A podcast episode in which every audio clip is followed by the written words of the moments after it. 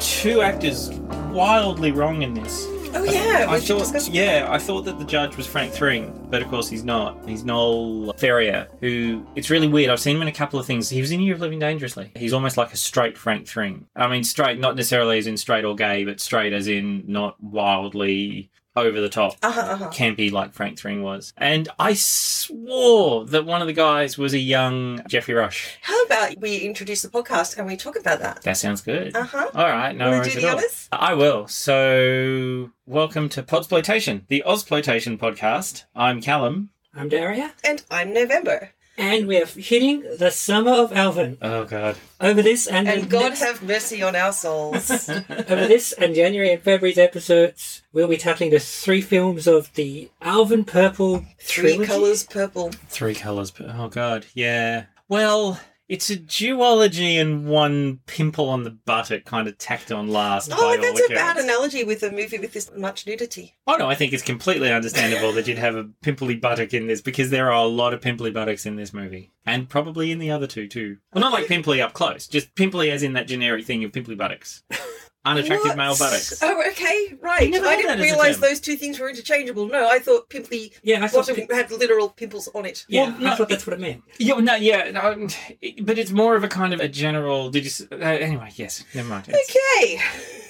Off to a flying start. Okay, Oh, as God. anyone who has ever listened to this knows, we shit at explaining the film. So I'm just going to read out these few short sentences from Wikipedia Sounds good. instead of us trying to dissect this for half an hour and still not getting past That's the our second job. scene. Alvin Purple is a sex farce which follows the misadventures of a naive young Melbourne man, Alvin Purple, whom women find irresistible. Whom? Nice. Whom? Working in door to door sales, Alvin, unsuccessfully, tries to resist legions of women who want him. Alvin is so worn out, he seeks psychiatric help to solve his problems. His psychiatrist is, of course, a woman. Alvin ultimately falls in love with the one girl who does not throw herself at him. She becomes a nun, and Alvin ends up a gardener in the convent's gardens. Jesus, they're really good at that, aren't they? They're Sometimes way you- better at that. Oh, yeah, well, yeah, no, they're I- way better at that, that than we are. Though it does Yes, kind of they make are. it sound like it's the psychiatrist who becomes the nun. It does, yes. Oh yeah, yeah, you're right. Yeah. And the other thing as well, and I saw this a couple of times, is describing Alvin as a waterbed salesman. And this is one of the things that really strikes me about this kind of movie is you can't really describe him as anything. It's a little bit like saying, you know, stalk a university student or something, because it's like it's a little aspect of one point of what he does. He bounces from thing to thing to thing. He's unemployed at the start. It's near the start is his 21st birthday, and he's had more jobs than he's had birthdays by Yeah. that stage. And we happen to just see him when he's very briefly given the waterbed salesman so he can play the I've come to clean the pool in the bed sort of gag. I've come to clean the bed pool. The bed pool. And then it moves into something else. So it's really weird to describe him just when, especially when in this sort of thing you can say a larrikin or I'm all An stuck Aussie on bloke, all the probably. things that describe this as a sex comedy. I'm like, did anyone laugh at all during this film? I'm sure they must have done in the 70s, wouldn't they? Oh, why did they add canned laughter? We go to the movie, Oh my everything's God, normal, yes. and then suddenly canned laughter appears. Yes, and I swear it sounded like the default canned laughter from MASH. I don't know if you Yeah. ever listen.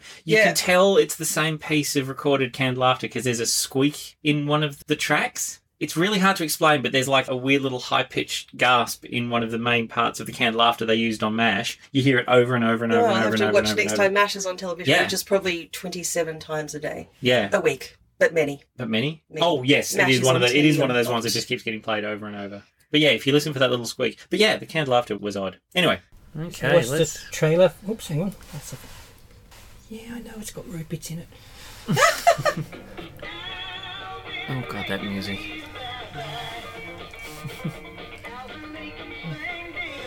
Yeah, I'm rather accustomed to that music after cutting the trailer. Yeah, yes. Did we ever work out what that shape is meant to be in the At first, I thought it was a keyhole, but I thought they it don't was have a keyhole teeth. too. No. And it goes outward slightly. Many parts, all of them in full working order. He is what's clinically known as a pteromaniac. Uh, That's the male equivalent of an infomaniac. Yeah, but he's Currently not. hands off anyone. Alvin Purple. Handsome. Charming. Artistic. From the very start, it was obvious. Here was Yeah. a Is he- man with What? a big I know, I was gonna say it seems kind of fun ish, like everyone's No, and aren't you? Well, they all seem to be having fun. E- Even, Yeah, they- even if the paint did remind me of Santa Spread. Yes. Yeah. populist uniform. Nothing wrong with that. Always on good terms with the staff. Oh, Mrs. Howard, there are openings everywhere for the right man. Find out what you want to do and then extend yourself. He became a dedicated Ah, Uh, the In waterbed. this world, there's no one who can afford to be slack. In fact, Oh my he god. spent most of his time on the job. No. Yeah. Maybe pick on something. I don't remember He Johnson was a Carroll. leader in his Mm. field. Yeah, that What's Alvin's secret? the sex pad or whatever. You'll have to see the movie to find out. But they had a giant penis in the foreground of that shot. Tim Burstall, who gave you the Oh, that's why they didn't have a waterbed for the first one, so they could do the a wickedly witty The Under- bouncy yeah springs. from underneath. Yeah.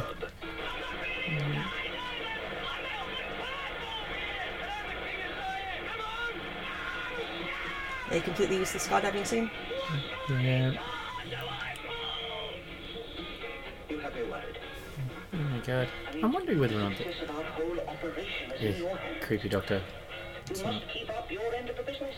Nice hands and very nice see-through. Oh dear.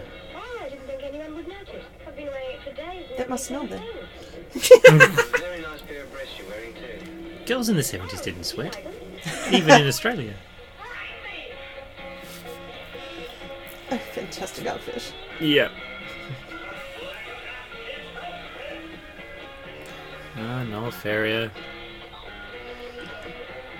I swear that was trying to be a bit like that giant penis in Clockwork Orange. There's more, much more. And raping men is If you like hilarious. bedroom mazurka and what's up, Doc, then you'll love Alvin. Bedroom Mazurka, that was the one that was in the on the poster. It was. I haven't heard of What's Up Doc though. Yeah, no, I can only assume that's not any references to Warner Brothers cartoons. Bloody hope not. Seems Yeah. safe. Probably. First scene of this movie. Does her T-shirt say women should be obscene and not heard? Yes. It does. It does. So why not just have obscene and heard? like it's still silencing women. You're allowed to do the sex act, but don't speak. Hmm. Yeah, I mean, I can, I can see what they're riffing on, but after the riff's done, it doesn't make sense anymore. No. I'm far too white and penis to make any comment on that one, so I'll let that slide. Ah. Yeah, I'm not going to be apologist on that one. starts So- when Alvin is 16. He's being followed by. Well, that's a Hordes of flashback. girls. We're already going Nolan on this shit. I read one review that thought Alvin was supposed to be 16 through the whole movie. so why did he look 35 when he was 16? I guess they just thought it was weird Dawson casting stuff. yeah. And don't forget, this is also the kind of the start of the real proper porn films out of the states, where you've got actors who are in their mid to late twenties playing school Teenagers. cheerleaders and stuff. So that's not going to be Or Yeah, not too much of a. 90210 that Mm. had one of the characters in his 40s being at Oh college. yeah, there's that, that Simpsons joke where you close in on the guy smiling and it's just all wrinkles all around his eyes. Or as TV Tropes calls it, Dawson casting. Dawson Oh, they Carson, do. That's yes. the actual trope. Yeah, right. I Um, would have thought there'd be things before Dawson that would claim yeah, the sure. name. Ah, I think this was just easiest to rattle fair off. enough. most socially aware way back when we were there about Dawson's Creek. I have problems with the movie poster. The one with You have the problems with the movie poster. I Okay, this is a know. bit of I- an this isn't esoteric even leap. I don't know getting if to we've the- I don't know if we've done this before. Yeah, before even getting to the movie. So there's a couple of different posters for Alvin, but one of them has got a bed and two sets of feet. And my problem isn't just because they're feet. I, I remember you mentioning this, and it is actually a little interesting. so it's directly from sex scene that's in the, film. first sex scene, I think, sex scene. It's the one that plays under the opening credits. Yeah. We're putting sex scene in hand quotes. I don't know why. Especially for I- audio- yeah, it doesn't. Well, well, and it's a sex scene. well, yeah, okay, yeah. It's because we see feet, and that's it. And yes, the rest of it's nudity. So yeah, okay, but you're right. It's We sorry see to me. To nude me, feet. it's, to me, it's like literally the step up from basically a train going into a tunnel. But yes, you're right. It's a sex scene. Anyway, yeah. Okay, so we have the feet on the bed. But the poster, the woman's feet are much, much smaller. Yeah, significantly smaller. Yeah. I just found that troubling. To the point where they obviously Daria's looking at us a bit confused. Yeah, it's really strange. I'll see if I can find an image because in the sequence in the film, they're mm, pretty close, and I'm guessing it's because they're probably You Graham know, it's, Blundell. just- it's and, on the Wikipedia page. yeah, Oh yeah, That looks like child's feet. It's really yeah, gross. Yeah, like Yeah. the child's feet are enormous grown-up feet. Well, yeah. Yeah. I had a discussion with this with Mr. Friend, who said maybe they made his feet bigger to indicate that, you know, he's, He's en- well endowed. But the point of Alvin is not that he's well endowed, he's just meant to be any old bloke. Ah, not necessarily. The point about Alvin is he has something, something. but that makes nobody him- knows what it is. True, and I thought it was just meant to be exceptionally ordinary. Well, this is something that in this film alone, but also s- into the second and third, if we can peep ahead t- slightly, Mm. and it goes between him having some almost magnetic magic quality, Mm. or he's just that person who many of us know who, despite not being conventionally attractive, seems to always have people falling all over themselves. But he's not charming, he's not particularly talkative, he, he's he doesn't bumbling. speak much. no, he's he's bumbling. And in fact, the main thing that he does is he goes along with it. In one of the sequences in this film, especially, where you could argue it almost dips into an interesting level of satirical commentary on what would it be like if this was a guy, not a girl, who's stunningly attractive, which Yeah. I think if I'm going to give Alan Hopgood in particular, who wrote this, a bit of a pass, I believe that's sort of where he was going after he got the initial concept. And then, of course, a lot of the movie was changed, and there's A that lot we'll was talk about we'll changed. talk about that. But if you're thinking about that thing, it's not that he and he actually says at one point he doesn't even enjoy it. If you were to suggest that there was anything under the surface of what's just basically a bit of a fun sex romp in the ilk of Carry On and very definitely Benny Hill, he doesn't get anything out of it. He actually confesses to Tina, the, the chaste love interest. He just goes with it. The way he, he feels he interacts with people. But you must enjoy it. Well, I don't know that I do. It, it just seems to happen all the time, so, so I let it. Saves time in the long run. Saves time. What for? I don't know. Alvin, why don't you stand firm? What? Why don't you resist women? I don't know if I have to resist them or they have to resist me. I don't always know who starts it. Well, you could always stop. Mm, It's not that easy. And don't you enjoy it at all? No.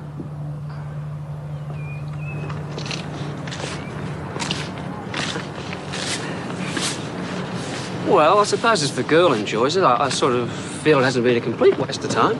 And it's really cool because it's it is one of those things that is a trope and a cliche that can be done very positively and done very negatively of the idea of this is how people make friends. It's normally as the Through female sex. through sex. So yeah, he just okay. Hmm. Have you fucked Ratty? I haven't fucked Ratty. No, no, no, no, no. I'm not. Hang on, wait a second. And I'm not suggesting we should hit people with baseball bats either, but we thoroughly enjoy flash mobs. I'm saying the only way to make friends. I don't, I'm not saying the only way to make friends is to fuck people. What hit him with baseball bats apparently? Because Oh, no, he no, no, ate no. the back half of that sentence. No, okay, right. Sorry. The reason, the reason I being. don't understand what Okay, you're saying. So the point being that you know we've seen horror movies where people get hit with baseball bats. I'm, so I'm pointing out Uh-huh. that this is a movie trope. That this is a very specific kind of No, focus. because the only female he's friends with is the girl he hasn't slept with. Yeah, not just in this, in general. Oh, right. The cheerleader who makes all the friends in the American film by basically being the school slut or whatever. No, I don't. I think I just watched too much horror because if you fuck someone, you then die. Well, this is true. I mean, yes, that's a separate Screw trope you, as well. Joss Whedon. But there is a particular character and a particular story plot that follows on the lines of the character that is seen as the promiscuous character in the film or the story or whatever. It is just their way of making friends, or they think they're making friends. And it plays out in the film as either they realize that it was never necessary at all, and the person that they have the deepest connection with is the person they never have sex with. I think I've just been Or it- watching way too much young adult fiction lately because usually the person who sleeps around gets slut shamed. And that's another thing I was going to say. There's a ton of that too. You that don't make they friends set with them up. slut As... but sex is a way of connecting with a person. Is a character, and it's a bit like using rape as a driving force for a female hero to find themselves. It's such a lazy hack piece of nonsense, and it's used again and again and again really poorly. But what I'm trying to say is that it's the way Graham Blundell's character in this seems to be interacting is that he just accepts that part of forming any connection with another human being at some point involves sex. I didn't get that at all from this. Really? I Yeah. thought that's the subplot of the film. Daria? No, I, di- I didn't either. In fact, he seems to have remarkably little connection for most of the people he has sex with other than having sex with them. But that's Yeah. the point, and that's the tragedy of Alvin. That's what I got from the bridge confession. He doesn't even enjoy it. It doesn't do anything He for gets something him. out of it. Like, he guess it's okay if the girl likes it. Yeah, and that's the only thing he gets. I just couldn't stop thinking about reversing gender roles in this movie. And that's what I thought they were maybe trying to do the other way around, because to me, especially when you're looking at the porn films of that era and just in general, the woman who, you know, pays for the pool clean with sex. I mean, it's, it is, it is a, it, it was a cliche of something ridiculous, but the idea being that it's, what if it's the guy that has to do it rather than the girl? So, So we have this 16 year old running away from these girls who, actually, there's two schoolgirls fighting near the start of the film, and it looks like one of them has got a small tattoo on her leg, which I find. oh, really? 1973. That's pretty yeah, cool. yeah. Hmm. But this wasn't Blu ray, this was DVD, so I didn't actually check. Mm, yeah. Uh, but and yes. Sasha's not actually a schoolgirl. No, I'm Well, sure no, none of there's them were. that. Yeah. um, but no, just a tattoo on girls in 1973 is quite Mm. unusual, really. Which I think is how you get away with some some stuff by having these near thirty year olds playing the teenagers. yeah. But uh, imagine, like, if the story had a girl running away from a pack of marauding boys, Hmm. went to the school mom's house, she wasn't there, and then school mom's hubby fucks her. oh, yeah. Like, this is, yeah. Yeah, and that's then when you have to ask the question if you give them the credit of what they were trying to achieve, and let's face it, a wacky comedy is a really blunt instrument to try and then deliver a, an important message on gender promiscuity and what is it, concept. And I mean, I don't know how much slut shaming would have been a thing back then I think in, it's in always its been a thing. We concept in and just of haven't had the itself. words for Yeah, it. maybe, and that's the thing, it's hard to know. We're still definitely in the era where a man not wanting sexual attention and getting it anyway is simply hilarious. Yeah, yeah. Oh, yeah, As, yeah. yeah. And- it's on the uh, same par as if men are sexually assaulted. That's comedy. Yeah. And in this case, though, doing the adults as children thing does at least give them a bit of unreality around Hmm. it. So even though it's what it's depicting is horrible, it gives a bit of a disconnect I for the never audience. actually Hmm. looked up how old Graham Lundell was when he made this film. So he he would have been, been 27, 28. yeah, God, really? yeah. Yeah, it looks older, but then that was just the times, really. Well, wasn't this it? is the other thing too. And well, like, can I also just take a point and say, with the exception of Graham Blundell, every, every single, single, man. Hang on, I'm gonna- I'm going to say it with you because I think I know what you're going to say. every single single man- middle-aged man in the early 1970s looks, like, a used car, salesman. I don't know the, the party that he's at because of the clothing and the hairstyles. They all look like Mm. greasy used car salesmen. I mean, will we say don't that. usually go to the lol people in the past look different game Oh. because it's so easy, but this is one of the 70st looking films we've ever covered. It really No, is. no, it's like- usually you have more sideburns. but I think of everything else, though. It's well, even yeah. number ninety six when we because when you you often I remember when we were watching it with, with you and you were like, oh my god, that dress is fantastic. Oh, I do love the seventies. There's very little kind of. T- there were very Actually, little times Alfred when had you- a pretty funky outfit. Uh, had a really cool jacket He did. towards yes. the end. But yeah, I'm 100 percent with Daria on this one. If you were to make people look as 70s as possible, which as we've discussed previously when we referenced Back to the Future, it's very difficult when you're within the time period to Yeah. ham up the time period you're in because you don't know what's going to Yeah. carry. Yeah, this looks as 70s as 70s can be. Oh my god, what if the people who made Back to the Future actually had a working time machine? And that's how they did it. Dun dun dun. That's what I got No, horrible. they would have stopped Biff Tannen from becoming American president. That's true. Hey Daria, we did mention the twenty first birthday is out. They're singing a version of "He's a Go- Jolly Good Fellow" that I had never heard before. Had you come across it? No, I'd heard the 21 Today song before. Yeah. yeah. Uh, And then they add a couple of lines to it.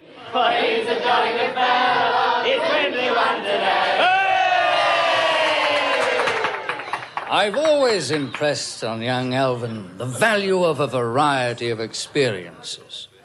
And as he's had 11 jobs in the past two years, you can't say that he's exactly ignored his father's advice.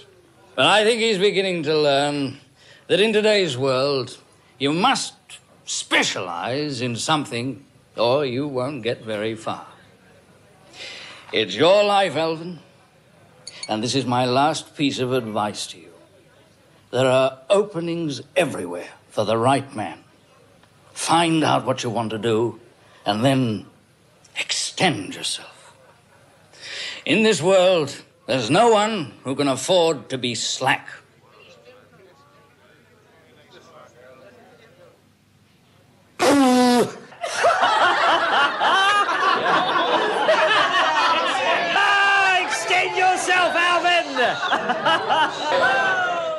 Ah, yes. In your endo. Yeah. And of course, they don't sing Happy Birthday because the IP wrangle was in. full of force. course. It's been settled. Apparently, at one point, they found out that the people who supposedly owned the copyright didn't own it or didn't own it in the way they thought they did. Yeah. Hmm. Hey! I still say there should be a subclause that allows the judge to reach down and whop somebody upside the head with a rolled up newspaper and say, stupid. Well, I'm just picturing the lawyer in Liar Liar. Stop breaking the law, asshole! So, yeah, how cool is it to have somebody who knows all about copyright and everything? I know, it's awesome, hey? Fantastic. I mean, one of my favourite little unusual films out of the States, uh, The Wizard of Speed and Time, they don't actually sing Happy Birthday. They sing a weird version called Merry Birthday to You. Oh, right. Yeah. Yeah, and there's loads of he's a, she's or he's a jolly good fellow stuff. Yes. But you know what I haven't heard? Well, maybe I have and I've just forgotten. But the Aussie birthday song? Is it an Aussie birthday song? Yeah. Like, his name's Callum and he's true blue. He's a piss pot through That's and not a through. birthday song, is it? That's just Yeah. a drinking song. Oh, I didn't know it's a birthday song either. No, I thought it Oh, was just okay. a. It was Oh. just a. Maybe drink it's just the all hell out of it. purpose. Yeah, maybe. No, I've only ever known that as a song that people would sing when they wanted somebody to knock back a drink. Oh, I've often heard Happy Birthday lead into that. Ah, no, no that wouldn't surprise me actually. Yeah, Hmm. you, that expectation of knocking back a vast amount of alcohol because that's what makes us Aussies. Yes, it is. With that said, not that much actual drinking in this. No, it wasn't, was there? And the other thing I was going to say, this was R rated when it came out, wasn't it? Because it was like full frontal nudity. I don't recall a single swear word. In fact, I think at one point somebody makes a joke. I think we have about a currently word. already in this podcast sworn more than the movie did in the whole Oh yeah, 90 odd minutes. And apparently I'm a potty mouth, so I apologise for that.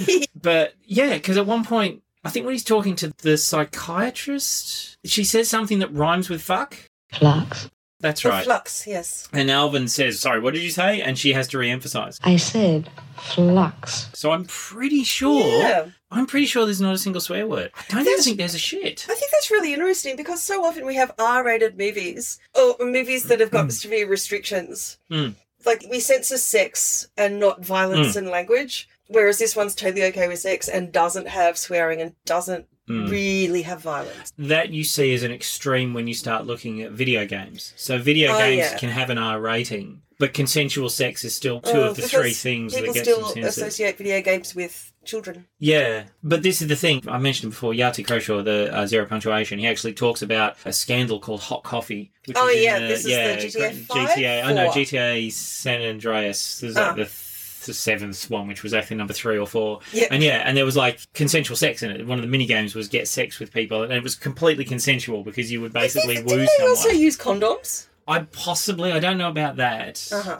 But That they might have been my yeah, imagination. yeah, as he jokes, you know, people who'd let consensual sex in the middle of their policeman murdering simulator. Yeah. Yeah, and that's actually really interesting in this instance if you look at the other way. It's like you've got full frontal nudity, Male and female. male and female, and a couple of sequences I noticed which when they were filming the simulated sex couldn't have had the modesty pouch that guys usually wear because you went straight from disrobing full frontal nudity to actually the simulation of the act in a single shot without a cut. So apparently, yeah, when you're filming a sex scene in a non-pornographic movie where there's actually penetrative sex, you wear a weird Yeah, it's little like a sock that's stuck to you for yeah, men. basically, and it allows for what looks to be naked buttocks without actual any sort of risk. But uh, yeah, I think one in particular, one of the towards the end when they're showing the various shots of the sex that he engages in as, as a sex therapist. Yeah, it, it goes from one to the other. So there was all but, Yeah. and yet, yeah, no swear words. it was certainly all but. There were a lot of buts in No this violence. movie. Yeah, and in, in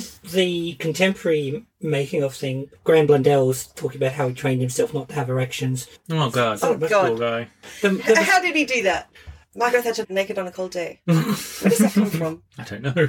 Ew. apparently, the opposite. He like he said he wandered around his house naked, thinking of dirty things to sort of like oh, um, D. Desensitized. Yeah. desensitized. Yeah. I Um, don't know, a bit like immersion therapy, I guess. Yeah, right. I will also dial back just what I said before about how I don't think there's any drinking. There's there is drinking because obviously there's champagne during the sex scenes and there's parties and stuff, but there's none of that stalk level Aussie blokes Just knocking back. knocking back. Yeah, beer stumbling after beer around after, beer pissed. after beer after beer because it's not that kind of thing, and no vomiting, which I'm sure you were very happy about. Mm. Always, always happy to not have vomiting. Mm. Yep, agreed. Yes. Oh dear, the second Barry McKenzie's gonna be fun when it turns up. Yay! Anyway, So the music. weirdly changeable. I think Brian Cad made this film. Oh yeah, and He was the best thing about this movie. and there's a but fun what little is fourth with wall. that off-brand Yakety yakety sax. sax mixed with a car horn that's license-free? Yeah. They use a couple of times. As November said, it was damn close to Plug's music, and it kept coming Yeah. up. Yeah. And in fact, I think it actually pops up when he's being chased by hordes of women, doesn't it? It is. yes, it does. It's yes. so Benny Hill. And this was actually because I was going to talk about that as well. So we were talking about the idea of that gender swap. You know, it's the guy that's got all of the magnetic power. But the fact is, it's already been done by Benny Hill. Benny Hill's already had.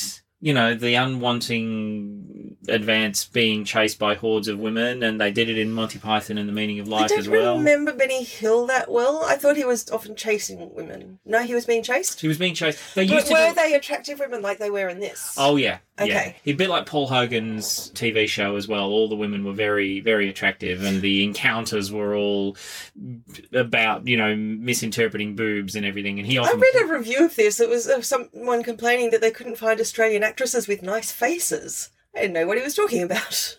I mm, yeah, that's really harsh because I'm going to say that I would say the faces that they're all very attractive in that Ooh, I don't think I should have said this because this is going to go downhill fast. I can see someone who is used to the American symmetrical Hollywood Ah, all right, beauty. Callum, I get you, and well said. being w- a bit surprised by the kind of people in this film. But I found all of the, the women attractive in their way, and I think it's just that you expect that, you know. I'm sort of simulating kind of grid patterns of the eyes Yeah. must be X amount of size and sort of shape across whatever. And, and speaking of attractive, Abigail had billing in this film. We had How Abigail. long was she in it? Thirty seconds. I say that's a very nice see-through I'm getting. Oh, I didn't think anyone would notice. I've been wearing it for days and nobody said a thing. And that's a very nice pair of breasts you're wearing, too. Oh, do you like them? I should say I do. Very well uh, moulded. Thank you. I find them very disturbing, very um, provoking. Provoking? What way? But it wasn't like that at all, was it? No. Gee, you got nice tits. She got to slap Graham Blundell after he told her she had nice tits. yes. I think she might be the only actor besides Graham Blundell who's in all three movies too. Oh, really? Oh, really? Okay. Sorry. I- Does she have a bigger Okay. role in the next two? Because I haven't seen them yet. The second's the ones I've seen the least of at this point. I know it's significantly bigger in the third. Uh huh. No, So go. Speaking of that scene on the tram with Abigail, that this goes back to what we talked about earlier. This is almost from a different movie. His approach to things, his issues are kind of different to where they end up going. At this point, he is worrying about his own intrusive thoughts and Yes. he's fantasizing inverted commas because he may not be doing it deliberately of ripping off the other passenger's shirts or talking to the Abigail passenger about her breasts and exchanging ideas with her about them. And he's having a voiceover to us about how these thoughts are bad for him and if he ever acted on them, he'd be. in the can, like in police the can. care about sexual predators. Anyway, And in fact, it's interesting because it's sorry, had you finished that thought before I interrupted? Yeah, but that's kind of a difference because this does lead him to the psychiatrist, which is most of the story of the film. Yeah. But at that point, he doesn't have the women are irresistibly attracted to me thing. It's more the I can't get them out of my head thing. Yeah. yeah. It's almost as though the later line with Tina of the is it me resisting them or them resisting me is kind of designed to paper over that. Mm. Yeah. Because um, without the flashback, you could almost say this is a magical movie thing where the minute he decides he's going to go celibate is when For it the sexless it flipses 70s. for the sexless seventies, and then you know the joke being that Lynette Curran, the first of the two Sugar Girls, who we thought were, We're the both same the person. same actress. How did you that's- go with that? Because we had the neighbor Yeah, I comes can't- for a cup of sugar, and then neighbor comes for a sh- cup of sugar, and we couldn't work out what was going on because they looked exactly the same to me. Oh yeah, I thought they were the same person too. Yeah, sorry, Yeah. Jackie and Lynette. Yeah. Apologies. but obviously back then they were just going with Random the blonde. attractive blonde. But yeah, and it could almost have had here's the wackiness of the minute he decides he doesn't want it, it now is being delivered to him Hmm. in droves. I, I mean, there's God, there's comedy TV shows where subplots of people who put on wedding rings immediately becoming attractive and Yeah. things like that. So, So at the start, he didn't want to think about sex, but it was just constantly being shoved in Mm. your face. well, I guess the flashback is meant to suggest to us he's so tired of it by now. Hmm. And I guess we have, which may or may not be explored in the sequels, we haven't seen them yet, that between school and when we see him on the tram, he's just had a decade or two of all the sex that he gets nothing out of. But the intrusive thoughts scene t- pretty much disappears after the tram scene, as does the voiceover. Yeah. Mm. Hmm.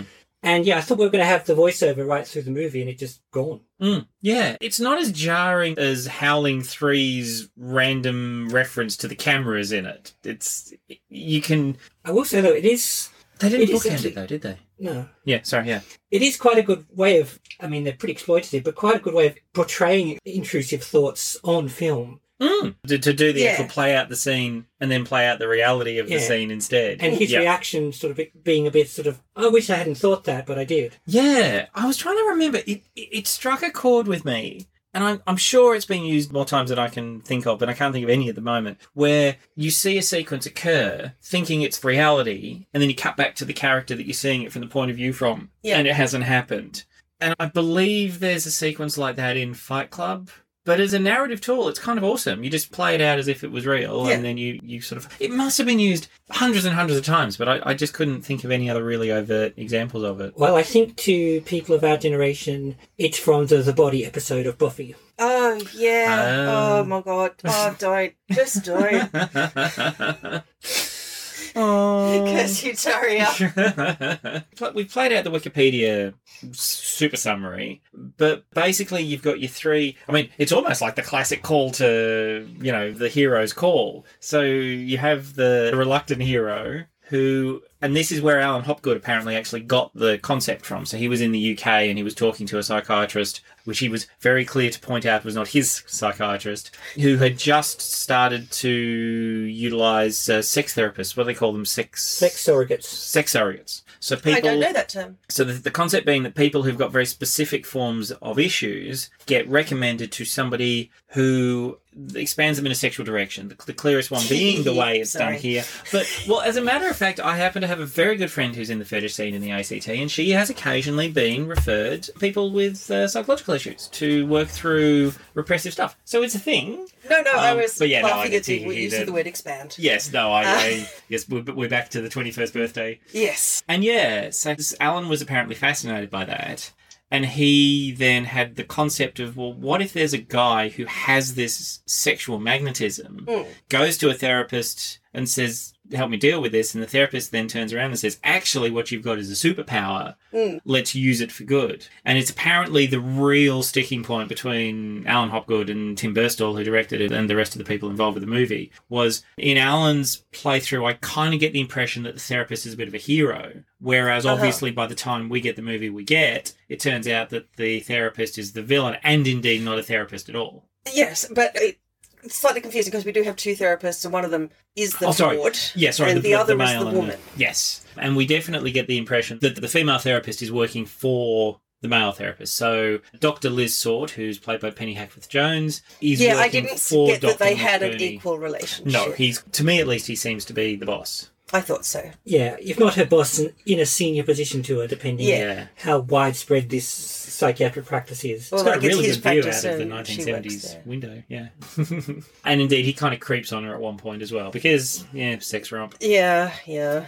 And the way he ends up playing it with Alvin is less psychiatric sex surrogate as I send horny people to you and I line my pockets. Yeah, and then as we learn right towards the end of the film, is he's also got a side hustle in pornographic movies as well. Yeah. Remote control cameras in 1973 operated from the next room. What's the possibilities on that? and especially ones that are small enough to be able to do the full pan tilt and follow of the acts Indeed. without being seen. Yeah, I, Yeah. I don't believe they had micro drone cameras. In Yeah, there. remote control cameras, okay, that's actually not that different. But one that you could Yeah. fit in a wall inconspicuously. Inner wall and which can apparently get nice up and good angles and Yeah, especially if they're supposedly in a place where the people in the room can't see them. yeah, Hmm. That's the key thing. If they're hidden in the wall, there's only so much they can see no matter how remote controlled they are. yeah. That's right.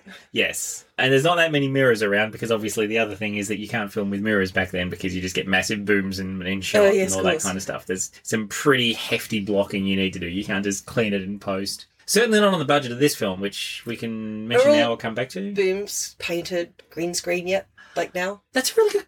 Okay, I was about to say something really stupid, which is I've never seen a green boom, but of course you Wow. wouldn't. Yeah. Okay, yeah. No, No. I, um, Don't forget, Oh my god. there no, could have no. been a couple of million. In uh, camo. Anyway, we were going. Scott Adams, the creator of Dilbert, reckons that the MAGA March, the, the, the Million MAGA Million March, Mega March. that is they like, reckon was there's about like, 10 or it 20,000 looked like people. Hmm. there's just 10,000. But That's because a lot of the people who support Trump wear camouflage, and he doesn't think camouflage might turn up on film. So, So maybe there were like four two or to five th- million. I Well, thought it was oh, two to three million. maybe it was 3 to 5 million. Yeah, Yeah. it was quite special. So yeah, so what we have is Graham Blundell. He's struggling with the fact that he's massively attractive to women and he doesn't get anything out of it. And a mate of his, when he laments that he hasn't got a job, a mate of him says you should start selling waterbeds. So they've got a two man team. He's the sales agent, and Alvin goes house to house doing demos. Now I which seems very impractical. yes, because I've owned a waterbed. Yes, you did. And I will say there are three things about waterbeds that make it impractical to sell door to door in full demonstration mode. One, It- It's not even about water usage in the 1970s. Oh, God, so we it's not can about rule water that usage. out. Number one, it takes a long time to fill. You start from scratch, you've got a good hour and a half s- fill time. Granted, they do bring this up. Yes. Number two, once they're full, they need to be warm or they're not comfortable. Yes. You have to warm them. All waterbeds have got warming mechanisms and things, which then means you have to fill the water with chemicals because it's exactly the perfect bacteria set. Number three, when you need to empty them, that takes twice as long yes, of course because it you does. simply have to open it up and for the first period of time they weigh a ton you can't even move them so you have to let them automatically pour out before you even get to the point where you I can mean, physically tip them um, a upside down litre of water weighs a kilo. How many litres of water does a waterbed fit? I don't know, but many. Yeah, at first I thought he was installing rather than demoing. Yeah. He Yes, actually correct. says demo. Same. yeah and he ends up going from door to door and selling to mostly attractive women Well, that makes well, okay. It doesn't make sense, as in the Mm-hmm. man held most of the financial responsibility, but women would be home during the day, Hmm. Oh, and husband wouldn't be. oh yeah and certainly in the early 70s yeah, Yeah. and i initially but was is like she allowed to make such a large financial decision? wow Well, there, there used to be enough sitcom things about how the man would bring home the money and the wife would just take it from him that I'm guessing. Oh God, so true. I guess Yeah. there's at least some kind of stereotype or truth behind that stereotype to enable wives to make household purchases, which Hmm. a bed would count as. yeah, and the other thing is that Because that's what we should have looked at in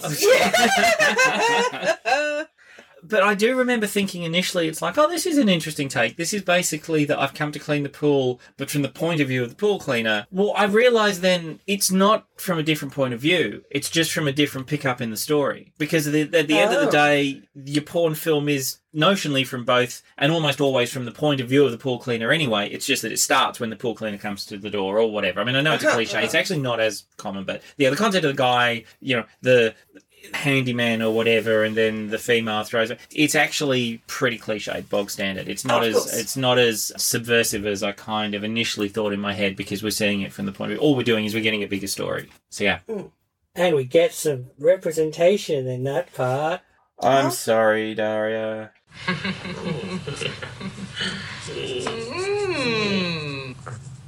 Is, is that you? Who else would it be?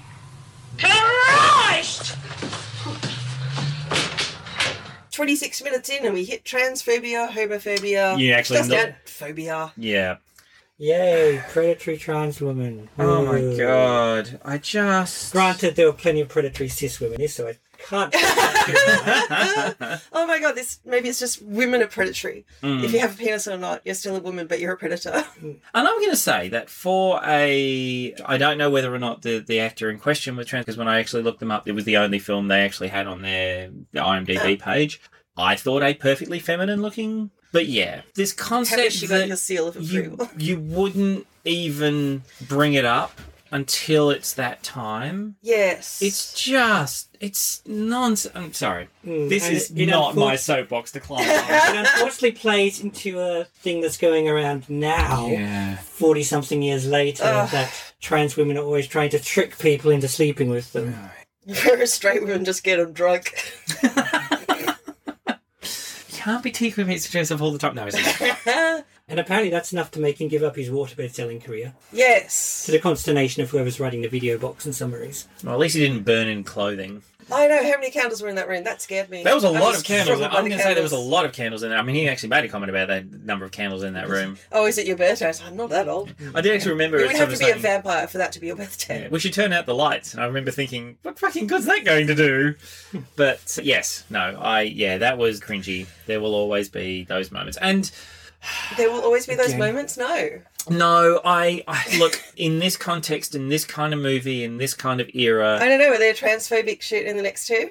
oh, I don't doubt it. Are there? I can't remember. I, the second one's the ones I've seen the least on. I don't remember any from the third, but I haven't s- sat down and rewatched recently any except Yeah. the first. Yeah. I know there is some delightfully homophobic stuff in number three. Hmm. The second one's quite campy, isn't it? I read the second one's quite campy. Yeah, the second one actually has less of the sex farce thing. Yeah. Not Okay. none, because it's still Alvin Purple. Yeah. But the main story is less concerned with his sexual escapades than this Oh, one is. okay. Yeah. So two things. I read something about a poster and then Alvin's Purple's head. I'm just like, oh, Purple head. That's why he's called Alvin. Well, apparently Alan just dropped purple in. He swears he just came up with the name. So his wife's Because if you hairdresser look up uh, was Purple head on like Urban Dictionary, yeah, and some park the purple Pajero in the pink cul-de-sac or what the something. fuck, dude? But sure, Oh, that was, that was some Tim Ferguson's line in the Doug Anthony All Stars. was it? Yeah, parking the pink and purple Pajero family wagon in the Volvic cul-de-sac. Oh man, I'm just here if I've got that somewhere. That's hilarious. But Alan reckoned that I think his wife's hairdresser in the UK was named Mr. Alvin, and he decided purple was a funny name. Maybe Mr. Alvin had purple hair. He was a hairdresser. Maybe. Because this is the other thing that's interesting is that when it had its international release, for want of a better word, and apparently that did not do very well international. Oh, no, apparently it broke box office records in New Zealand, I think they were saying. But its release on the West End was not particularly huge. They It did called it. okay in the West End, it didn't do good in America. Oh, okay. And critics hated it here. Because they called it The Sex Therapist. Yeah, well, it, critics might have hated it, but yep. And as we saw when we were looking at the trailer about Barry McKenzie, where they're interviewing the people coming out of, God, whichever cinema it was, going, oh, yeah, he's a bit of a laugh and everything. And all the women are there grinning on the arms of the boyfriends. And it's like, oh, I'm really glad you dragged me to that. Okay, I'm distracted by something, and so I've got to bring it up. yeah. You were talking about the waterbed and feeling it and the temperature and shit. Yes. So we've got a scene where there's a little bit of play going on, and Alvin's naked, dressed up. So this is the famous image. So in the same way that, what's Dudley Moore's character that... Uh, The one in Arthur? Arthur, that's the one, yeah. so, in the same way, that kind of classic image of what Arthur looks like in his hat, Alvin Purple, one of the sort of the main weird Oh, that's the silhouetted top hat, images of course of, it is. Alvin That's the top hat Purple and the is spurs. him in Oh my the God. top hat. So, we have Alvin Purple basically naked except for a top hat and, and spurs. And obviously, at some point, these spurs dig into the waterbed, but they continue to frolic. Hmm. So, my question is is that water freezing cold or just full of bugs? Having owned a waterbed, it would need to be one or the other, and I'm going to go with the former because it's just been filled if we work on the principle that. Oh, no, I It's mean another IRL. Oh, There's, there's water in a bed. What water would these two people be in? hit us up, Graham Blundell. We didn't actually hear anything about it. Was it cold water? Did they warm it for you? Or 'Cause- Oh, did they just treat it like bleach the fuck out of it? You've got to be careful. I know that when they use water in film, water is usually really cold in movies because and you know, then any there's shrinkage kind of, and it's sex scenes. it's, I'm glad you brought that up because I did want to point something out. We've actually lauded certain films in the past for showing full frontal male nudity. Oh, Um, everyone says, "Oh, he's so brave." no, no, no, no, no, no. no.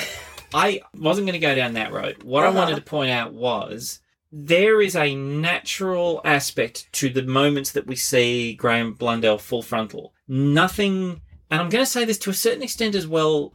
I got it's white Mm. cis male again from the women. The actual nudity in context almost always worked for me. Yeah, That I never saw anything particularly, I especially never saw a condom, but go on. Oh god, yeah, it was the 1970s. I never saw anything that specifically looked like they were trying to hide his junk, but at the same time, we never got it in our face, as it were. Oh dear. And vice versa, there was some pretty blatant nudity from the females, but not all of them, and not all of the time. It just Yeah. honestly seems to be camera angles. It really did feel to me, at least like when they're filming this, director and camera people, okay, go for it, get naked, have fun, do this sequence. This is the Yeah. sequence we want you to do, and then if you naturally happened to be in shot, you were in shot, and if you weren't in shot, you weren't in shot. And that's I don't know. To me, it didn't seem overly gratuitous for what it was. I don't know. I don't know. I did catch a small section of it behind the scenes with the scene we were just talking about with the Oh, the top out riding and crop, spurs. yeah.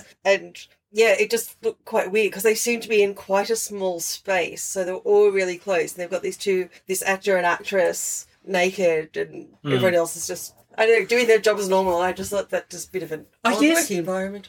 The thing I'm trying to get at is if you say look at something like Fast and Furious, they talk about the fact that the cars are their own characters. Yeah. Especially in the first couple. And that Yeah. because of that you have hero shots of the vehicles. You Yeah. have hero shots of bits. Because the car's a family. Oh, they are. And then you look at something like a, a full on porn film, and to a certain extent, the actors themselves are secondary. The genitals, the boobs, the cock, and everything, they're the Yeah. stars. When you're treading this weird little middle ground of like kind of sex romp or whatever, it's a fine line between we're here to see the actors do their thing or we're here to look at their bits. Yeah. Now, tits are tits, and especially in this era, in this type of film, the tits are going to be front and center from the point of view of making an appearance. Uh, uh, Well, I say tit. Okay, what? I'm sorry, I'm trying to use the vernacular of the time. The breast. It was, that wasn't the issue. All right. The point. Okay, what I'm. I think it was your existential approach to mammary glands. I, my point my point is that there will be br- the, the appearance of breasts in a film like this will be about the breast appearance will be will be about let's focus and get the framing right, Right. and Okay. let's Sure. see the boobs Uh huh.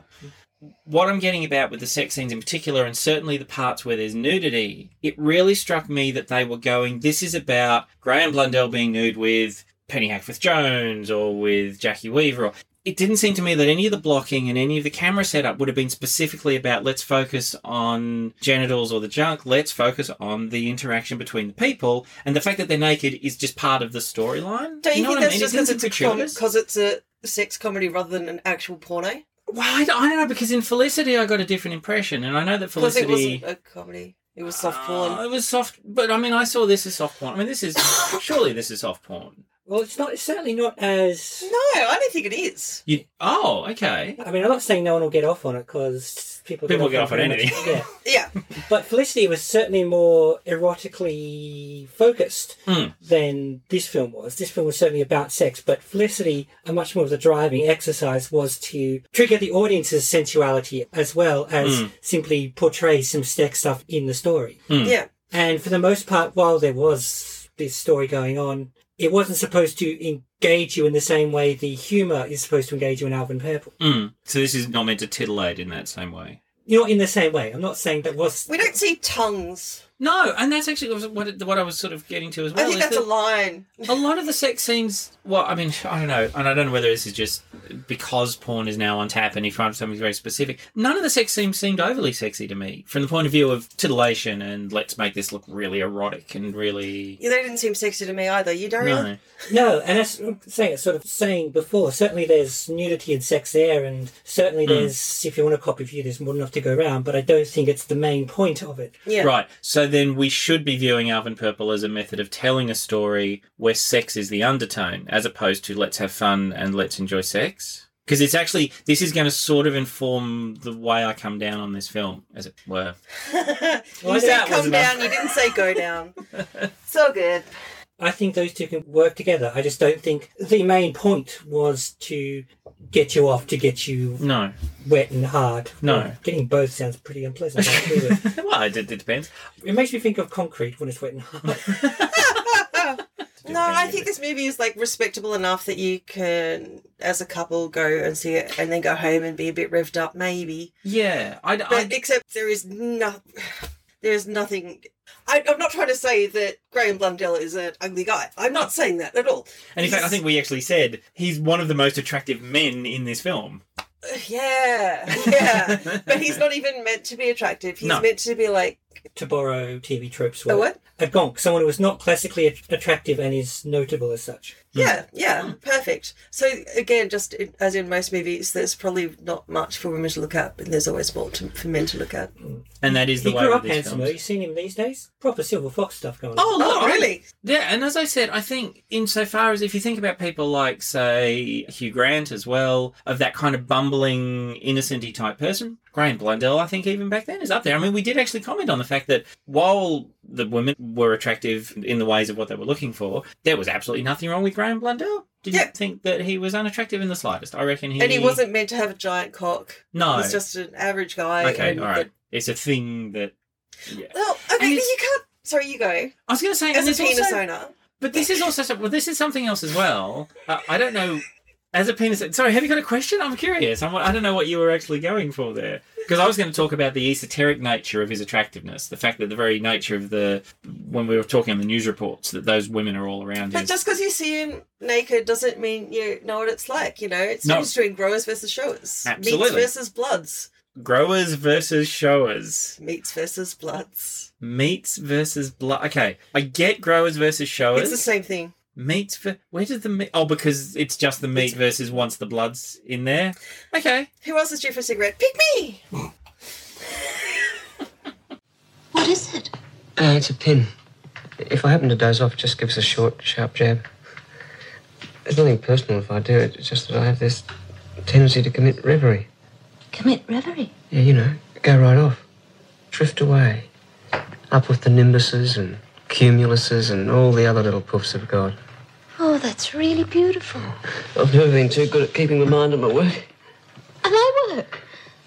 I suppose if you are my therapist, well then. Don't get me wrong, it, it's just a matter of me helping myself by helping you, if, if you get what I mean. Just letting out an intern. Nice. Gotta love the intern. Does the cold shower thing actually work? I've never tried. I'm not a bloke.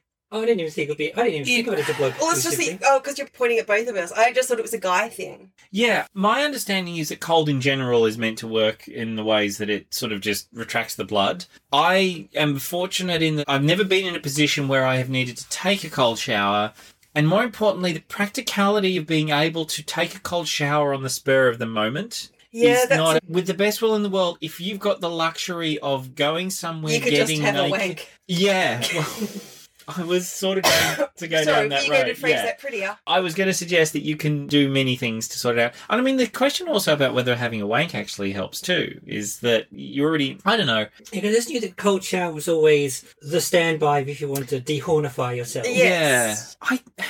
Maybe I'm lucky or maybe I'm unlucky. It's really, for me in my life, it's always been if you just stop thinking about it for a little while, Yeah. Mind you, I think if he It's- could stop thinking about it for a little while, we wouldn't have a storyline. Yeah, no. Yeah. Isn't there that's a good also point. something about tensing your thigh muscles? I have heard that. Yes. Apparently, if you tense other parts of your body, the blood goes away. Well, actually, no. That was. I think it's because the thigh muscle uses the most blood. I think it's because it was in the TV show of the Rook, Ah. and I think it was in the book. I have heard the thigh muscle thing in the past from another in another like I can't remember where it was. Maybe it was even maybe Dr. Carl talked about it at one point. But yeah, Ah. the theory is is that if you concentrate and you tense in other areas, the blood has to rush from somewhere else. So would eating one of those Oh, those crazy mega hot, hot Doritos? chips, Uh, no, not Doritos, but the yeah, the, the, hot the sauce. spicy chips. Yes. You would be too distracted, Yeah, that would certainly work in the taking your mind off the thing. and Ah. you couldn't kiss anybody either. And you might have died.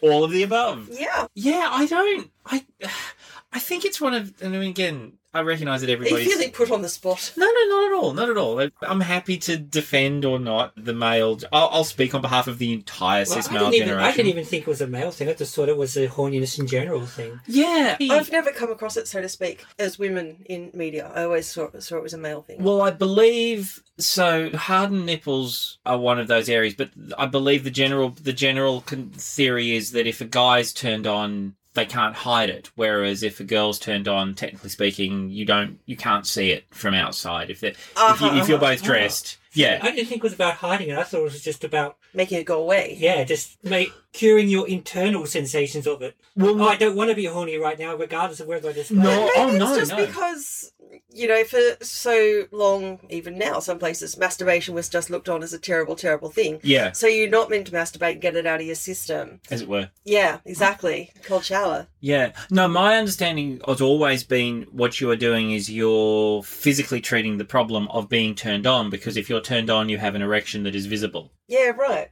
So No, I think it's just all comes from sex shaming. Oh yeah, and it's all kind of nonsense too. The fact of the matter is, I mean, I know that the being amusingly aroused in an inappropriate location is, you know, comedy gold apparently, or at least comedy fool's gold. But ferric chloride, if memory serves. Anyway, Anyway, I, th- Chloride? I think is it ferric chloride? Is it fool's gold. fool's Iron gold? pyrite. I'm pyrite. Ferric chloride. What the hell's ferric chloride? I may have just made up a chemical. Go Get you. on that. Say discovered. Yeah, I'm pirates. You're right. Yeah. Anyway, no, I'd always taken it as physically curing the problem of being physically aroused, Mm. and I'm also. in a non-progressive society. Mm, I don't know how far, how far to go down this road. Maybe we should talk about the film instead of your penis. Please, that would be good. Because it was going into trouser bowls. Because that's the other thing, and there are. There's, I offered you an out, but no, you no, just no, went no, right no, no, back I'm, in. Oh, no, I'm going to. I'm going to. Se- seeing ahead when Brooks hearing us just No. laughing her butt off. No, Oh, God, no, yes. No, no, I'm going to film because that's the other thing is the trouser bulge is another one of those kind of sight gag things that they can do, you know, and you get the jokey tent in the trousers that you see always, which has always struck me as weird because, yeah, it's all about angles. Anyway, long story short, So while he's acting as a quote unquote therapist, he's pouring them all pink champagne, and then he disappears through pale pink plastic velvet curtains. Oh yeah. yeah, that's. uh, Yeah. I mean, okay, it wasn't Roger Deakins level cinematography, but that was some Cohen Brothers level delivery there. I actually thought that was really cool. And interestingly, Tim is it Tim Burstall or Alan Hopgood? Which of the came came from the artists an artist family? Alan, I think. Alan might be. There was a lot of reference to art in there. The the art Oh yeah, it was, it was Artistic. fantastic. which was amazing. Yeah. Some of the art pieces were great, and his preparation room as well is spectacular. So I, I thought really when we love first that. saw that art, I thought he'd been drugged. I thought we were doing a drug scene.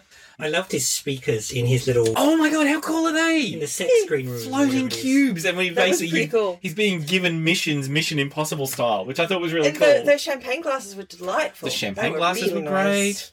That was another thing that I remember thinking. Yeah, no, that's yeah. Cold showers. Cold showers. Okay, oh, we're back there again, are we? No, because he kept having them, and then Hang he on, got no a touch of the fishy. Sorry, no. And then he got a cold and he went to the shrink's office with a cold, and that just blew my tiny little COVID brain. Yeah, That was so gross. Who would do that? there's All the cold showers. Somebody was talking about this literally just the other day, and I don't even know whether it was a conversation I was having with another person or a podcast. But the way we now have a, a visceral reaction to seeing people smoking inside, Yeah. hugging is now becoming Yeah. a weird, not a trigger because that's used in a in a particular Yeah, yeah, yeah. term, but it's a thing when It's you see off-putting. people, yeah, when you suddenly see strangers hugging or Oh, strangers handshakes. hugging. Oh, God, no. No, exactly. No. That's the thing. And I'm you- just like, I can kind of cope with friends hugging. Yeah. 'cause- it's janked our mindset already, Yeah, it and really we has. begin to You wanna- register that. You want a big one? Go Yeah. back and watch Batwoman and look how often people are touching each other's freaking faces. Oh, God, really? Each other's faces, not even their own faces. Yes. Oh god. Because even now, when I watch something, I, I just I'm just like, no, stop touching your face. Yeah. It's weird. It's so strange that yeah, we have become and I mean, you know, that's the same in the real world. I am already now I'm now very aware of my personal space Mm. and as certain restrictions ease and people would get a bit closer to me in supermarket aisles and things, yeah. I'm you like just turn around and bark. fuck you. But yeah, it did. It was really strange, wasn't it? Yeah, the coughing. I remember you being kind of grossed out by, you know, coughing and sneezing. Which Yeah. again is another one of those I mean, ridiculous that's pretty normal, but then you just add the, you know, global pandemic. Mm, yeah, another one of those kind of classic sort of things, which is that if you get cold and wet, you will have a cold. It's so strange. It's just it was just a thing. I don't think it's entirely disproven, to be honest. Oh, really? Yeah. Is it about lowering your immune system? yeah, to the because your point where body's you fighting become- more to keep you warm. Okay. Mm. Hmm. Mm, It also generally doesn't do you great if you're going through rapid temperature changes, which Yes. if you're going in and out of cold showers all day, probably you are. Yeah. Mm. Well, I mean, that's a Looney Tunes thing, isn't it? I mean, if if you have a cartoon character standing in the rain, Maybe it's a they cliche for a reason. will have a cold in the next sequence. Mm. Yeah. Mm, weird. But no, the art was amazing. Sorry, yes. Yeah. The speakers looked fantastic there. Yeah, that, that weird little mission control section that he had in front of the mirror was really cool. And yeah, brought up little images in my head of Holy Motors. It's an amazingly abstract modern film about a guy who fulfills contracts from the back of a limousine. And when I say contracts, not like killing, he does stuff. He appears Marital law, probate.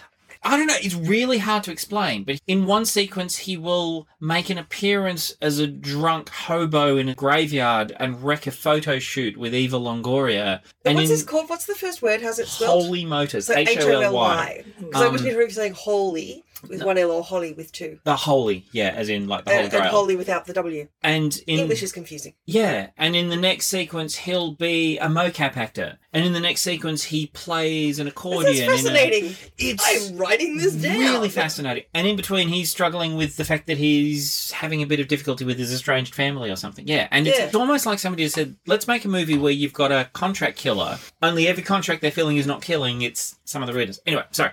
So no, when Alvin's in that space of being delivered another woman, another woman, and he has to put on these personas each time and the therapist who we, we know as inverted commas is not a therapist is describing what each of these women is about so i've got a question Uh huh.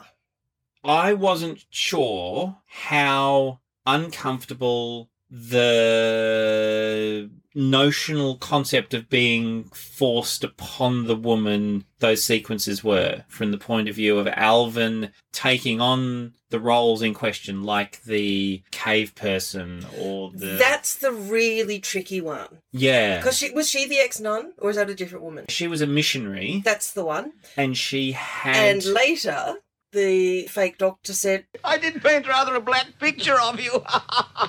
she was supposedly there to convert you. yeah. "So he just raped that woman." yeah, and that's really interesting Hmm. because that's one of these ones that when you're writing the film in chronological order and you trust the therapist is being a therapist at this point because in, the impression we're getting is that all of the- the women are getting they Purple need- treatment. They Is, get in I the- think that's what they call it. Oh, Isn't no, it? they had the purple treatment. Isn't yeah, that uh, like Bowen that's, that's what they say. I've never had Bowen therapy, despite the name. I go as far as man goes. The Bowen technique is an alternative type of physical manipulation named after Australian Thomas Ambrose Bowen. There is no clear evidence that technique is used for medical intervention, similar to the purple treatment, really. So physical manipulation. Oh, I so guess basically I'm clearly chiropractic. thinking of something completely different. It's actually chiropractic, so yeah, it's nonsense. Uh, yeah, sure, yep. We've just lost all the people into chiropractic. Okay, considering how many chiropractors there are and how many people listen to our podcast, and we lost no one. So yeah, in the context of the film, when you're watching chronologically, we believe at this point in time that Alvin is doing good. That a qualified therapist, who admittedly has been a bit creepy to his co-worker, but in general we believe is doing the right thing. Also, I don't think he was wholly creepy to her. I didn't get the impression that he's ongoing creepy to her because he did one thing and she called him out. Yeah, which I so thought I was really don't. Yeah, no, that was kind of pro- uh, cool. kind of progressive. Yeah, Yeah, he, I think he's more of a clueless dick than a predator. yeah, me too. Darius Yeah, looking at same. me funny. Oh no, you. You did get Yeah. the same, yeah. Which was a, another really cool way of not Especially once you feel view through the it's 1973 photograph. exactly. Yeah, and I actually- and uh, he he seemed to absolutely value her thoughts and opinions. Mm. He said, "No, you can't palm him off to me just because he's a man." Mm. And you know, Yeah, and it was interesting because his response to her saying, please don't touch me, was explanation of why it was unnatural that she should be that way. But at the same time, he physically moved back behind the desk, Yeah. stepped away from her. So, Mm. again, if we're going to be a little apologist and give it 1970s cred, quite a progressive way of doing it as opposed to doing the other way, which would have been no, and move in and start massaging Yeah, his yeah, shoulders yeah. and say, you just need to get used to it and have her kind of relax. I thought that was again, I mean, I know that this is not the film for it. more We're not trying progressive to than our make it. current prime minister. Okay, back to Yay! you. Ugh. Um, and I know this is not the film for it. It's not necessarily the intent, but I'm going to say Dr. Liz seemed to be a relatively progressive type female person until she then becomes the main villain of the piece. So I don't know. What are you meant to take from that? Oh yeah, until she Becomes spends the the day with spurned Alvin. lover? Spends the day with Alvin, and They go target shooting. Why does that woman have targets painted on her boobs? I have seen shirts like that. I don't know why they exist. but My it, favorite. it surely seems. I mean, granted, I suppose technically victim blaming, but it does seem literally putting a target on yourself is asking for trouble. Hmm. yeah, and, well, when you're especially when you're at the archery range. Yes. But yeah, then she spends the day with Alvin, and he decides not to sleep with her, and she Oh yeah, that's like- throws the wobbly. Yeah. So this movie is what ninety three minutes long, ninety something minutes. Mm. So after she throws a wobbly because Alvin's saying I'm cured. yeah. that's thirty nine minutes in. There's a Jesus. fuckload of filler at the end Yeah. of this movie. Which we'll get to with the court scene and so on. Yeah. Oh god, the skydiving. Fuck, I forgot about that. Shit. Sorry. Yes, there were some points when it began to start hitting the same notes as Stalk, with the going out into the wilderness and trying to get away from it all and being I pursued. blessedly and- missed that one, and the beautiful Ali stepped in for me to do stalk, so I didn't have to watch it. Oh no, that's right. You never did. No. I got to Yeah. escape that one. About two thirds of the way through Stork, Stork ends up in the country with his group and he comes in on a party that's happening and breaks it up in anarchist fashion and Mm. then is getting pursued by everybody that was at the party and it struck very similar chords to me. It was when Alvin's out being pursued and then sort of jumps on a plane and goes skydiving Oh, wow. in This Mildura hits- or something like This that. hits those beats. I- That's amazing oh. because this is so It's from different just points. thrown Yeah. together. The main difference is when Stork does it, it's because despite how he dresses, that he's a gigantic tool. Yes, that's exactly right. Alvin is copying this because, Stunts were popular at the time. and also the husbands and what have you of the women he's been sex therapizing are getting Mm. are Great word. getting mad at him because, well, He's not a sex therapizer. yep. Hmm. And as I've speculated elsewhere, I don't think I don't think McBurney was actually using any kind of sex therapy thing. I think he was just sending horny women over to Alvin to get laid. Yeah. And then And that- film it and sell those movies on the blue market. Hmm. Yeah. And that then completely changes the Because the now subtext Alfred's of a this. victim. Now and and And my, he didn't even enjoy sex to begin No. with, and now he's being actively exploited. and also as are all the women. I mean, quite aside from the fact that obviously they're unwitting porn stars, but any kind of suggestion that you might be having a crack at investigating what it is to have a particular sexual fetish or proclivity Mm. and to then enact that. You know, there's kind of people who go to these areas where you put spiders on your hand if you're an arachnophobe or I'm not even arachnophobe, but I just freak the fuck out of that concept. or go to those fear of flying things where you end up actually going on a flight to try and get Yeah. through it. Any, and again, this is one of those areas where it's like, how how much were they thinking about what they were doing? Any potential lessons that you could argue the film is trying to give you during that sequence are then completely thrown out the window when it turns out that none of it came from any sort of Scientific background scientific because background, he's even fraud. within the film. Yeah, I mean, Yeah. you know, you could argue whether or not the reality of the science is relevant. But, Because mm. Dr. McBurney is a fraud. Dr. McBurney is a fraud. Dr. McBurney is a shyster. Mm. which we only learn in the court scene where lawyer is saying to Dr. Liz, "Do you think he'll be disbarred?" Oh no, not disbarred. That's lawyers, but Struck off. Hmm. struck, Struck off. off. Because I've got news for you, he won't be because he was never struck on. yes. And now, It's- and you're right. It was an equally weird delivery. yeah, because was that the prosecution or the defense? Was that the guy defending? I Alvin? don't know. I, I can't don't know what remember. Alvin's actually charged with in this courtroom. Alvin's charged with being a gigolo, and this is another thing. And we might as well jump in the But court scene. surely because- that's not an like gigolo is not in the legal code. no. surely. But this is the thing. So I am actually now going to. I'm going to deep dive on the Deep court scene. dive away. I don't think it necessarily called gigolo in the legal code, but I'm pretty sure sex for money, call it whatever you will. Prostitution. Yeah. Yeah, under any of its names was still a crime there and then. So Oh Yeah. yeah. oh, and it still is in a lot of places here and now. yeah, Okay. so I think that's at least part of what he's charged with. And also, they say it's Was it? It sounded more like he got like a stipend than a salary. It wasn't pay by case.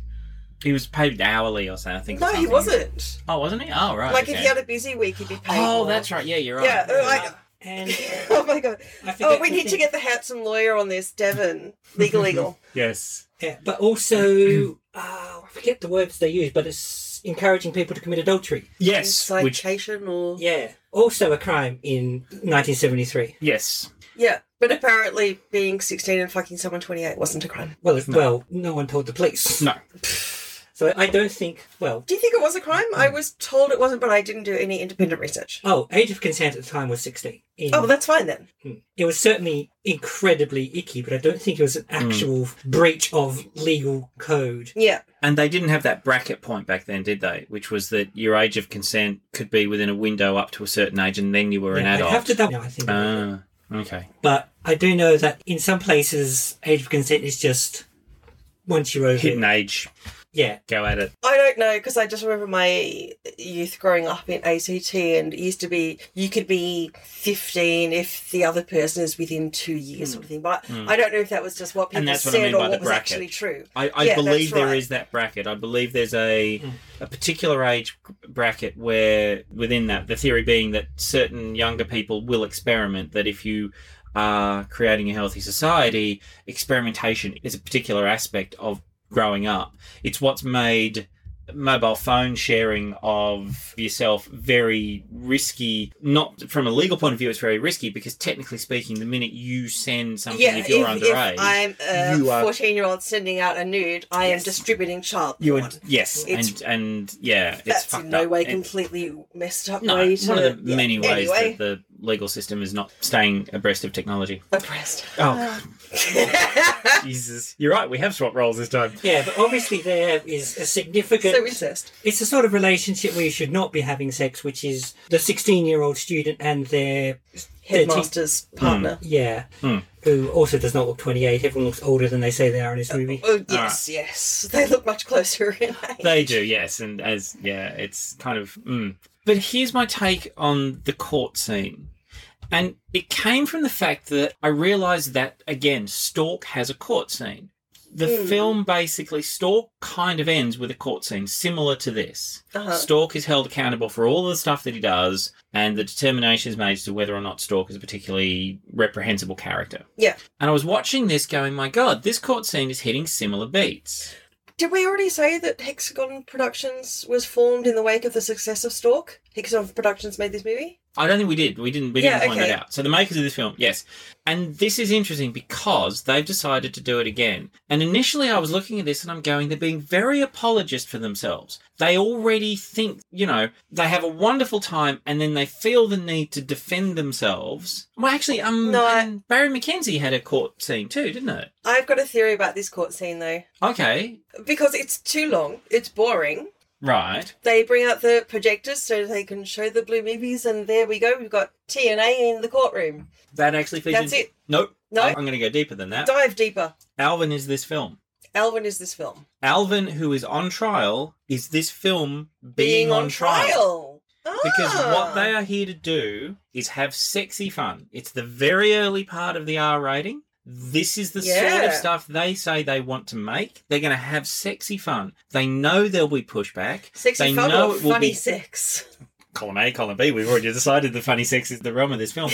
And they, in a kind of a preemptive attempt to justify the fact that at the end of the day, it's just harmless fun, and this is what you've now let us do. Except it's not, because we're talking about serious sexual assault. and this is the thing, and that's the problem, and- and it comes out in the court case. This is where I think they misstepped a bit. Yeah. And and, and I will, because we'll never know unless Alan personally tells us this is what he was going to do. Yo, Alan, hit us up. Alan Tweet was us. upset that Dr. McBurney was a villain. And, if, and the villainous of Dr. McBurney completely, as we've decided, completely turns it on its head. I suspect that in Alan's screenplay, Dr. McBurney is a legitimate therapist, uh-huh. and what he is doing is doing good.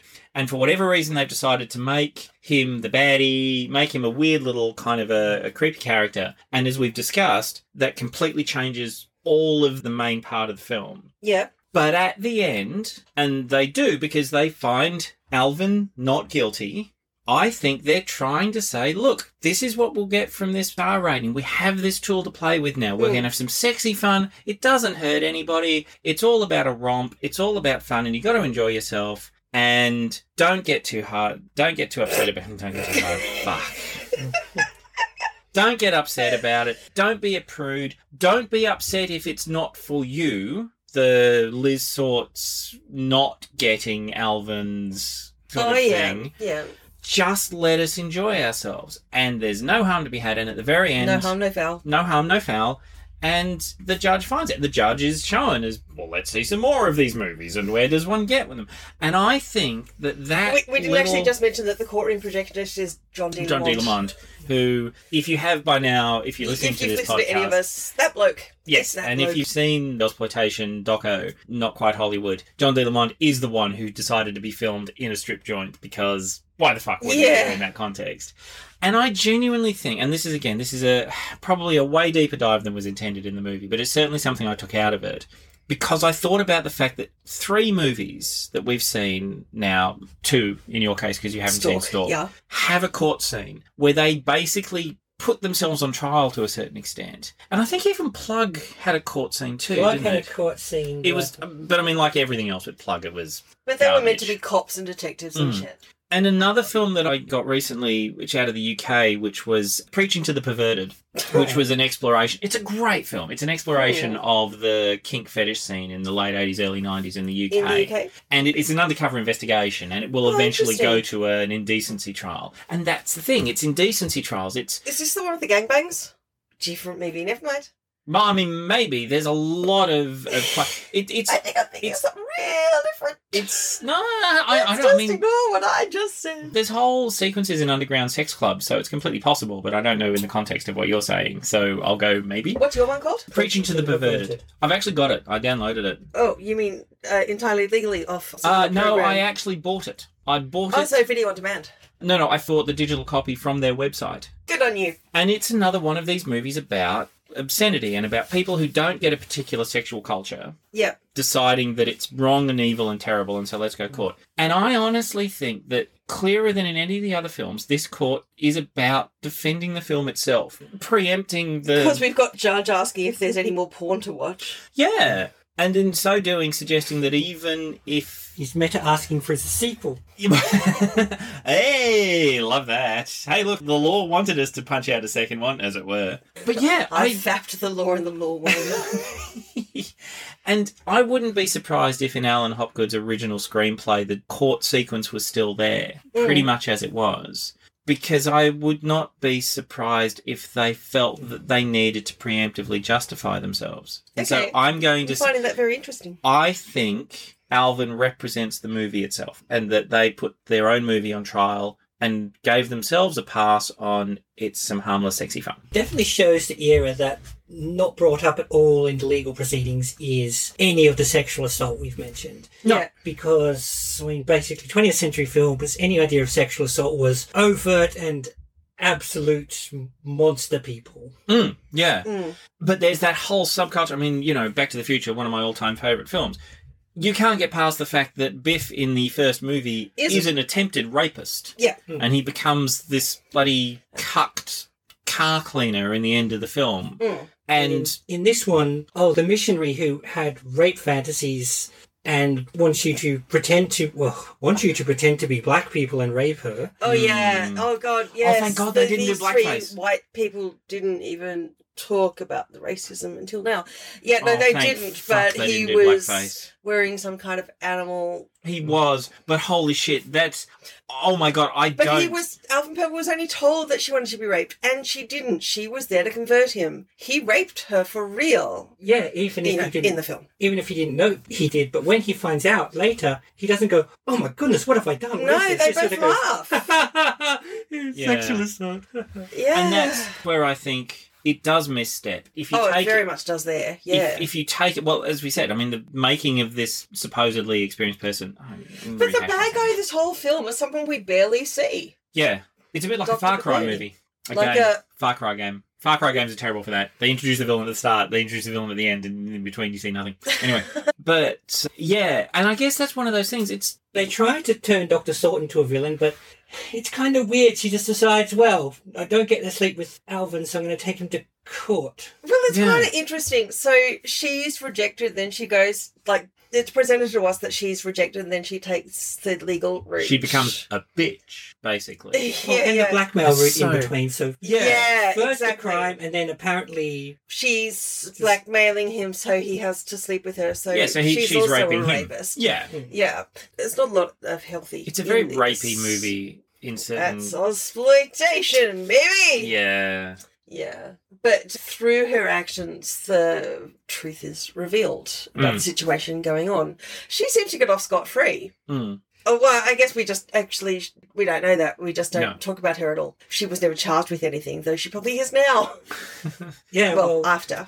yeah, I mean, Yeah. Al- Alvin doesn't bring up the blackmail or the the rape, Hmm. which granted by internal story standards may not have been rape to these people. No. but it totally is. I love that you're on trial and declared not guilty, and then you just run into the street. But then also your clothes. But you've torn got to off. have a run through the street.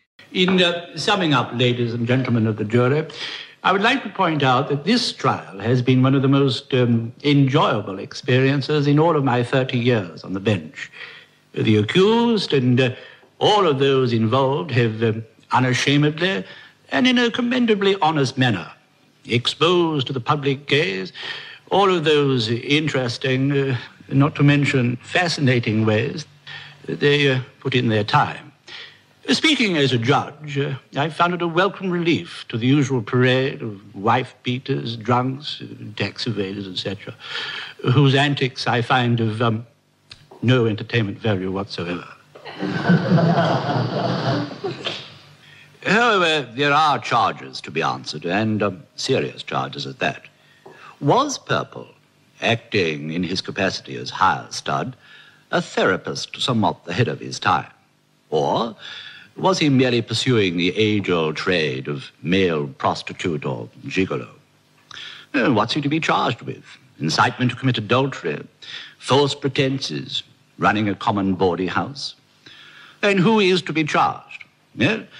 On Dr. Sort's evidence, Purple was merely acting as an agent for McBurney, who, uh, as we all know, is not here today to face the court. You are failing in your duty if you do not instruct the jury to bring down a verdict of guilty. Indeed, madam, kindly be seated. Yes. Now then, we come to the matter of the uh, manufacture of these blue films.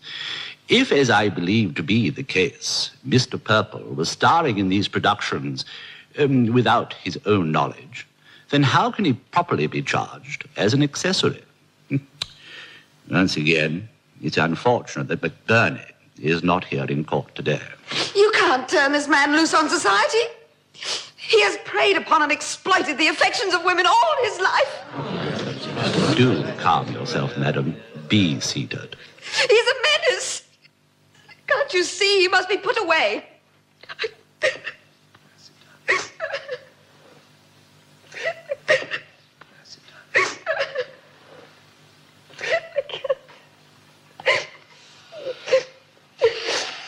These, then, ladies and gentlemen of the jury, are the facts you must remember when you go to consider your verdict. Is the accused guilty of the crimes with which he has been charged, or is he guilty of merely being used by the man who committed the crime?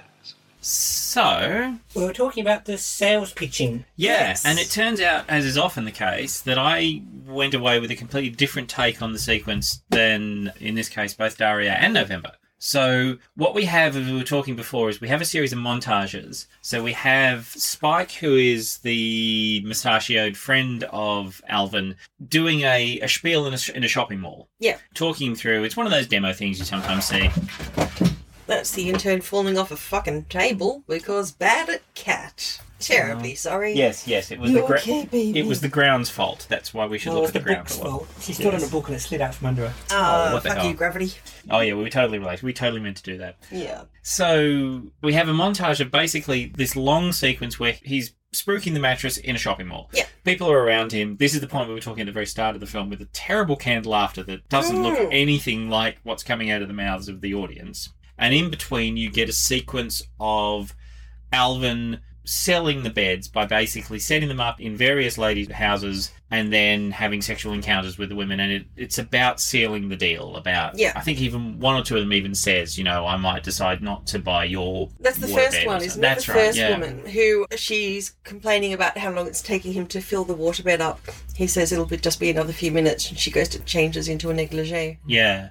Now, so my take from that, and it was one of those ones where I was joking about the time difference because, as we discussed before, to fill a bed, to get it set up, and then to empty a bed again is going to be hours. So, you, if you genuinely are going to demo a water bed in someone's home, you're basically going to do two demos a day if you're lucky. So I'm picturing that he's got some like little truck with suction and water pumping So he can rapid facility. rapid fire. and they're just doing it through the window. Actually, no, because he No? actually tells the first Oh, woman 'cause that it's it's the the, water water, pressure. pressure. in her apartment or her house. Yes, so damn. Anyway, so I took it as a sort of a time irrelevant montage competition between the two sellers, which was that Spike is in the mall failing. The reason Yeah. that there's canned laughter is that people are joking because he looks so uncomfortable when he's trying to do it. He just doesn't seem to be moving any mattresses, and it, as it were, and that nobody's really particularly interested, and they're mocking him. Meanwhile, Alvin's Well- doing an incredible. So I thought the canned laughter was just for the terrible, terrible innuendo. Lull yourself on a cushion of sensuality. You go right off, I tell you. It's ideal for insomniacs, spinal sufferers, invalids, and a few other conditions of the human body I could mention. Any questions, ladies? Oh well, that's- that's probably true too. So yeah, and so in between that, Alvin's going door to door and doing an amazingly good job because he's basically shagging his way to success. I almost had a whole Glengarry Glen Ross vibe from the two of them competing almost for sales, and Right. Alvin doing amazingly as a bit of a joke on the fact that Spike was the one who kind of led him into it. So that was my take. Was that they Whereas were actually I operating absolutely in context. didn't No. Same. As the other mate said, they needed a two man team. Yeah. Yeah. And I took it that Spike was actually engaging with the audience. Yep. That as dodgy as the canned laughter was, it was supposed to represent the audience laughing with him, not Positive at vibe. him, Hmm. and getting in on it. He was being engaging enough to get some orders, some bookings, some however they're running it. And it's off those orders that Alvin then goes and visits these houses where he installs the waterbed and has sex on them, which seals the deal. Okay. Yeah. And I thought it was anachronic order enough that Spike stuff is only taking place maybe over one or maybe two demo sessions. Yeah, that Yeah. makes sense. Presentations, whereas Alvin's might be spaced out over days or even We're weeks. seeing the result of his yeah, which actually makes a lot more sense. Yeah, I don't know why I got such a different take on that. Spike is redundant in this because if I you completely just agree with you had because Alvin, like they described in the movie as a two man job, but they they just had Alvin one or two days a week doing the public spruiking. Hmm. Mm. Then you know we've learnt that every woman. Except for the one he's in love with, every other woman wants to sleep with Alvin. So if he just did the spruiking one or two days a Hmm. week, then he could spend the rest of the time installing and fucking and selling. and that's yeah, and I guess maybe Or whoring. Whoring isn't, yeah, another word. for it. Horror.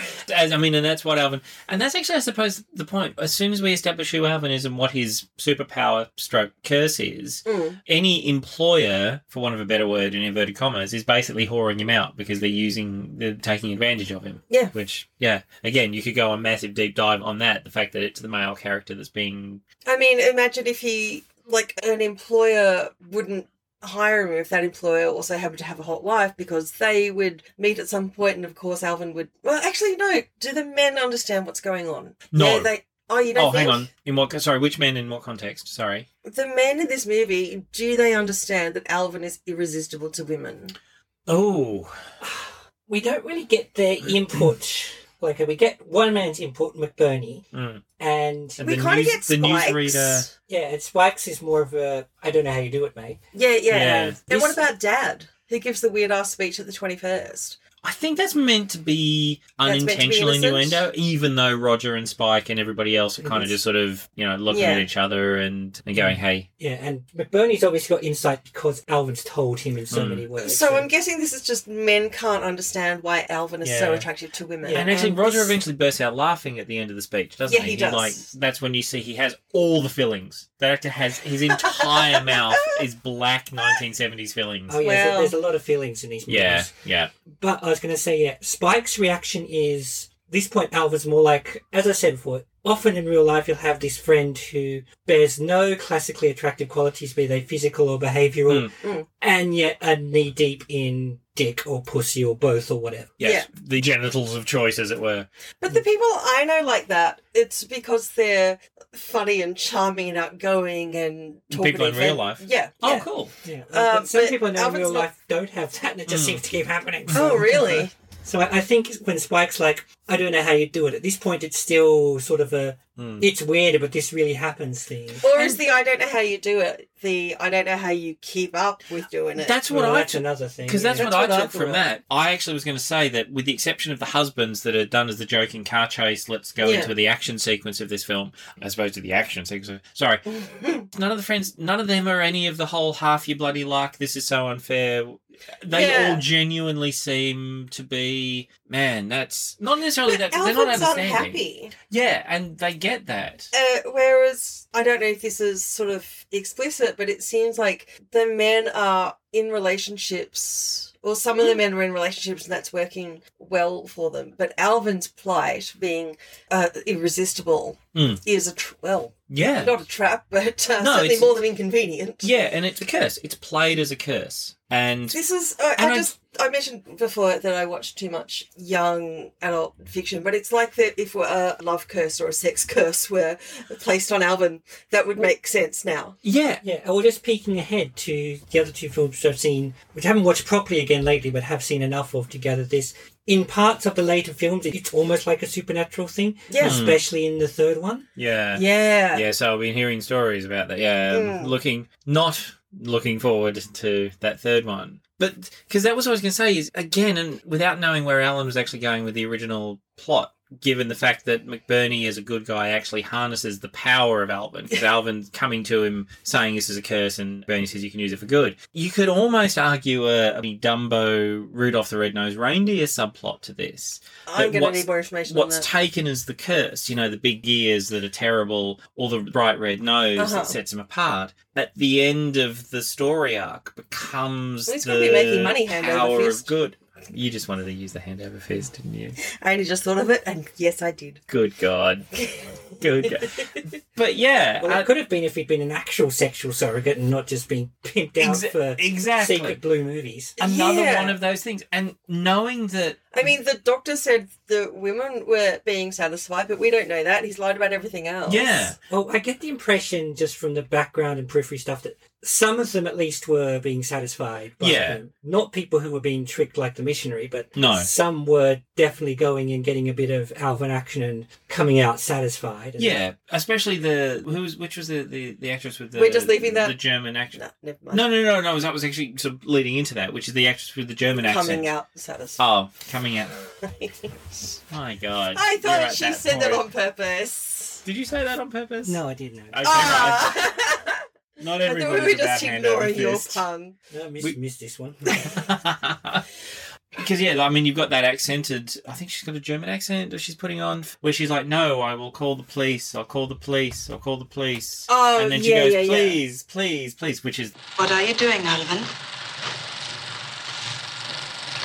Unbuttoning my blouse, Alvin.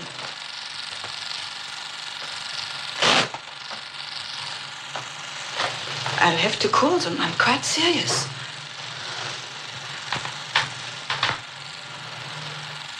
If this goes on for one minute more, I will call the police.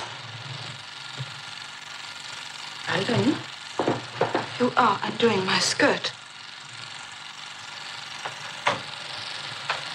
You realize you could be charged for that?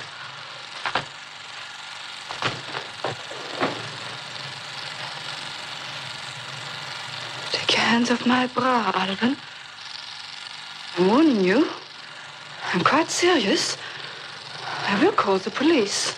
you know the idea is that it's all that no, no, no, no doesn't mean no, which is Yeah, and they've even got the "Don't take my shirt off" woman is doing bad, bad acting. Yeah. Yeah. yeah, like don't take my My shirt off. So Yeah. the way of signaling to us that take my Yeah. that this is play acting even within the world of Oh, I the really movie. liked your skirt, by the way.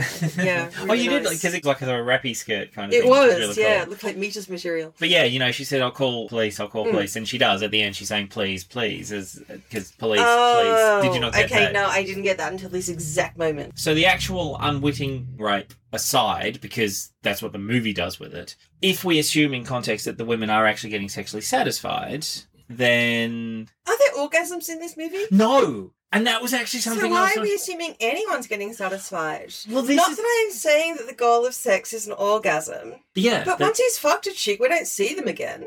No, and they're never brought in as evidence. No, they're Nobody knows. None of them. Are, none of them are brought in. The trial is What literally if about. fucking Alvin Purple is really disappointing? We wouldn't know because we never hear from the women again, except for the therapist, and she's seeing him before she starts shagging and the him. teacher who he was nearly going to get away from and then after a But series he of was bumbling 16 years old. I think she's going to give allowances for poor performance. Well, no, she keeps letting A him for back. effort. Yeah, she, he's going back again. And remember the bike keeps changing No, it doesn't. Okay, so the bike keeps upgrading Yeah. every time he rings the bell and goes to the garage. And the one time the bike is actually upgraded, that's when the door doesn't open. That's a different style of bike. Ah, okay right Yeah, but he's still going back more than once. yeah Yeah. until the He's obviously- husband finds out It's obviously not such a terrible e- experience that she ditches him forever. yeah Unless it's the whole, like, I'll teach you thing or, Hmm. oh, what's the words I'm looking for? It's not like quite Florence Nightingale syndrome, but oh the bringing the boy into manhood yeah, something yeah like that. there's one of the songs that that doug anthony allstar sung on their album blue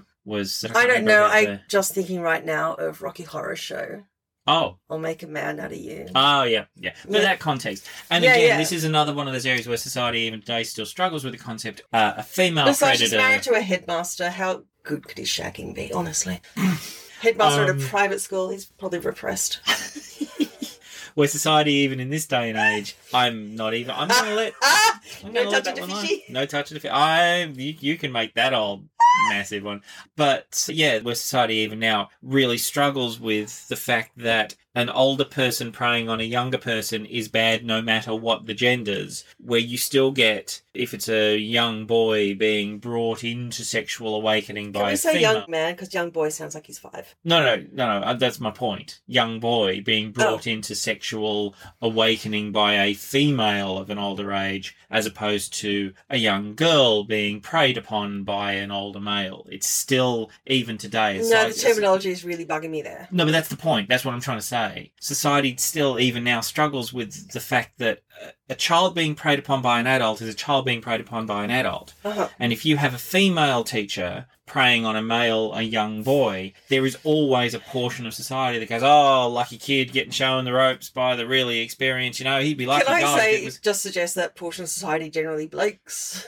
mostly, occasionally, they're Miranda fucking Divine, but you Oh, know, dear God. Yep. How did she get that surname? and yeah, and if it's a male on a female, or God forbid, uh, same sex, yeah, that's really bad. But My- apparently, a boy. My being- only issue with your argument was you said young boy and young girl versus young woman and young man. Because you say young boy, young girl, I'm picturing six years old. Young woman, young man, I'm picturing 15, 16 years old. That was my only complaint during that. Yeah, okay, all right, cool. Yeah. So my point is that they struggle with that. And that's kind of a subtext of the whole film, which is that it's okay if you're a boy. Yeah, as we know. A, a, a guy, a male. Anyway, the movie. The movie, that we're the fun talking film. about. Yes. And not the pedophiles.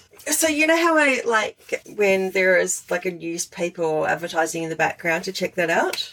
So in this there's a newspaper called the National Times, which was apparently huge in the nineteen seventies. It was really political.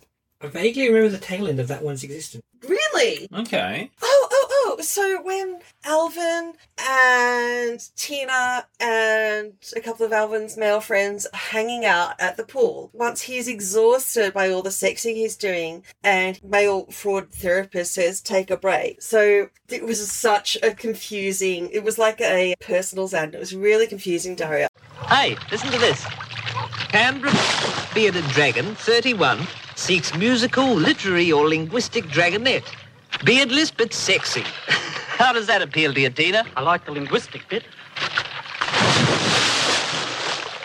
What about this one? I am packed off with one night stand. Sounds like you, Alvin. Shat off with shallowness. Quiet camp guy, 25, would like to meet couple under 30. Willing to dally discreetly during daytime. Status looks unimportant. Any takers? What on earth would they do? Only cost you a dollar to find out. Ah, yeah, the 1973 Craigslist. Yes, it was really weird. Because, yeah, a friend and I listened to it twice, and I still don't know what went on in that. Yeah. It's. Was that when they were all in the pool or. That's it. well, Yeah, Yeah, that's exactly yeah. it. Yeah, and, and- so one of them is sitting on Oh, diving yeah. board, uh, which What was just the gave me line? terrible flashbacks of Last Man on Earth. because well, yeah, he's last man on earth, and he uh, just goes into this really rich house, but he turns the pool into a toilet. He in the diving board cuts a circle out around it to become a loo. Yay. it's really gross. But then he didn't think anyone else was alive. Yes. And other than that, it's really cringy and it's really fucking funny. And there are DeLoreans. Hey. That it was something about Canberra, wasn't it? It was. Yeah, yeah. I listened to that twice. Did you, Dario? Did it say Canberra? I thought it said Canberra. Yeah, same. Yeah. Like the first word was Canberra. Yeah, it was Canberra, Canberra something or other. Yeah, yeah. but you, you probably heard the audio by now. Yeah, it was really weird. I don't know what that was meant to be. I don't know whether Canberra had the reputation of porn back then. Well, it's Tina didn't know what's going on either, and they says it only cost you a dollar to find out. Yeah, that's true. Canberra always, well, not always, but had a reputation for porn for a really, really long time. I think it's part of being a territory and not a state. And part of having a whole bunch of politicians. yeah, that.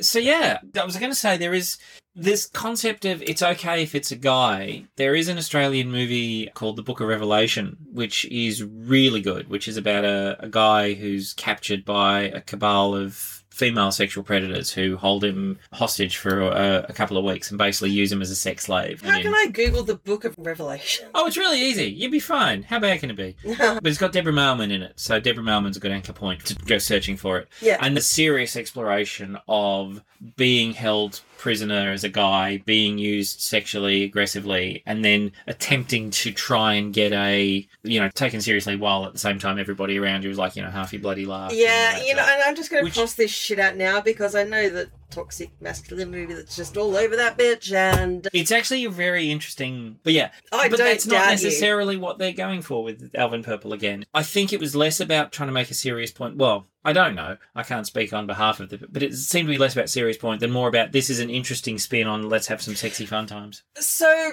I think by now we've talked about anything that could possibly be interesting with this film. Uh, we did footnote that Dr. Sort is played by the mum from the Sultana brand adverts. What?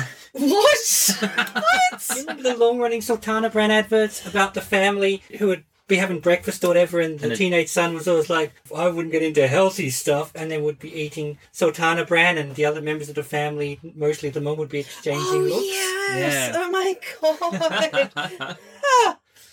So yes, classically trained veteran actor Penny Hackforth Jones, uh, Yay! known to a generation as the mum from the Sultana brand advert. that was a Fucking quite interesting GTO. discussion that I had last night watching this film because Alvin Purple was allowed to sound like an Aussie, but none of the women were. They all had that received pronunciation Mm. BBC shit going on. I don't know how big a thing that was necessarily for this film because I remember that being a thing even up until things like Yeah, bloke could speak like an Aussie and the women couldn't. yeah, Tina didn't Okay. speak like November. no, Fuck no. Sorry. No, Oh, that's true. They're Penny all Hack- very- oh, sorry, Abigail gets a pass because she's actually born in Britain. Yes, that's fair. But yeah, I suppose you're right. The- But I mean, again, was that The that- blokes get to be ochre and the women have to be classy. Actually, that's a really good point. I never really kind of thought about that before because it's not until God, it's not even until people like, Because you like- didn't spend thirteen thousand dollars studying linguistics. That degree's come in handy. yeah, well, you remind me of the story that Adam Savage tells about going to see Sixth Sense with a, a woman in industry Costume who's designer. a costume designer. And basically has the entire movie spoiled in the first ten minutes when she's but I sitting there had and that says, problem too, but it just didn't occur to me. Yeah. So I just thought they were being kind to someone who can't remember faces. "Yeah, Yeah. What was No, the- that- Why yeah, but- does Bruce Willis wear the same outfit the whole time? Yeah. So Um, basically, after about f- five minutes, she's like, "He hasn't changed his outfit once yet," and instantly Adam's like, "Oh!" and realized, yeah, And I just didn't get that was meant to be a twist at the end because they're like- like, we know the movie's about a kid who talks a ghost. This cunt just got shot, so Mm. that's that's it. I had it pre-spoiled, so I don't know how it would have gone. okay. But for me, it was like Angel and Buffy when it's suddenly revealed it's, he's a vampire, and like, oh shit, I thought he was a vampire for the past seven episodes. Callum, yes, did you first watch that movie with me? no, Oh, so you'd seen it before. or Six Sense. Yeah. Yeah, no, no, I had seen it before. Yeah, Dario, that was our first ever date. I invited Callum around to my place and I cooked. And I can't believe we got together after that. couscous with Well done. it was couscous Oh. And with you a hate with a- couscous and I didn't know. yeah, it was couscous with a jar of sweet and sour Canton sauce. Oh, was it? Yeah. That's so fucking tragic. No, no, no, no. It was really cool. I, I, I for some reason, it stuck in my brain. Is that your parents got together, mate? And can we just point out that, Ah! That we, we are did now... not birth kittens. And also that we have now been happily not together for 18 years. 18 years. and I'm now deeply, madly in love with my new fiance. who is a stunning goddess who people non ironically call Wonder Woman because she's amazing. Amazing. Anyway, Well, when I refer to the Amazon, no one ever says, "Who are you talking about?" But yeah, so where are we at? Where are we at? Okay, so we finished the court case and then we've got a car chase because action scenes were fashionable. He's trying to escape his the husbands Pers- of his clients. Yes, Hmm. pursuing him in vehicles, and he pulls up outside a mini aerodrome that do skydiving, and so seconds later he's on his way in the plane to do his first ever skydive. Now, I just want to Hmm. double Those check. scenes don't need to exist at all. Not at all. And I will actually say that if you look up Rego of the aircraft, it is still flying He now. checks this shit when we hang out. What can I say? But did they pull a point break on this? Is that genuinely Graham Blundell who gets thrown out of the plane? Because I'm I- not clever enough to know the answer to that. Daria?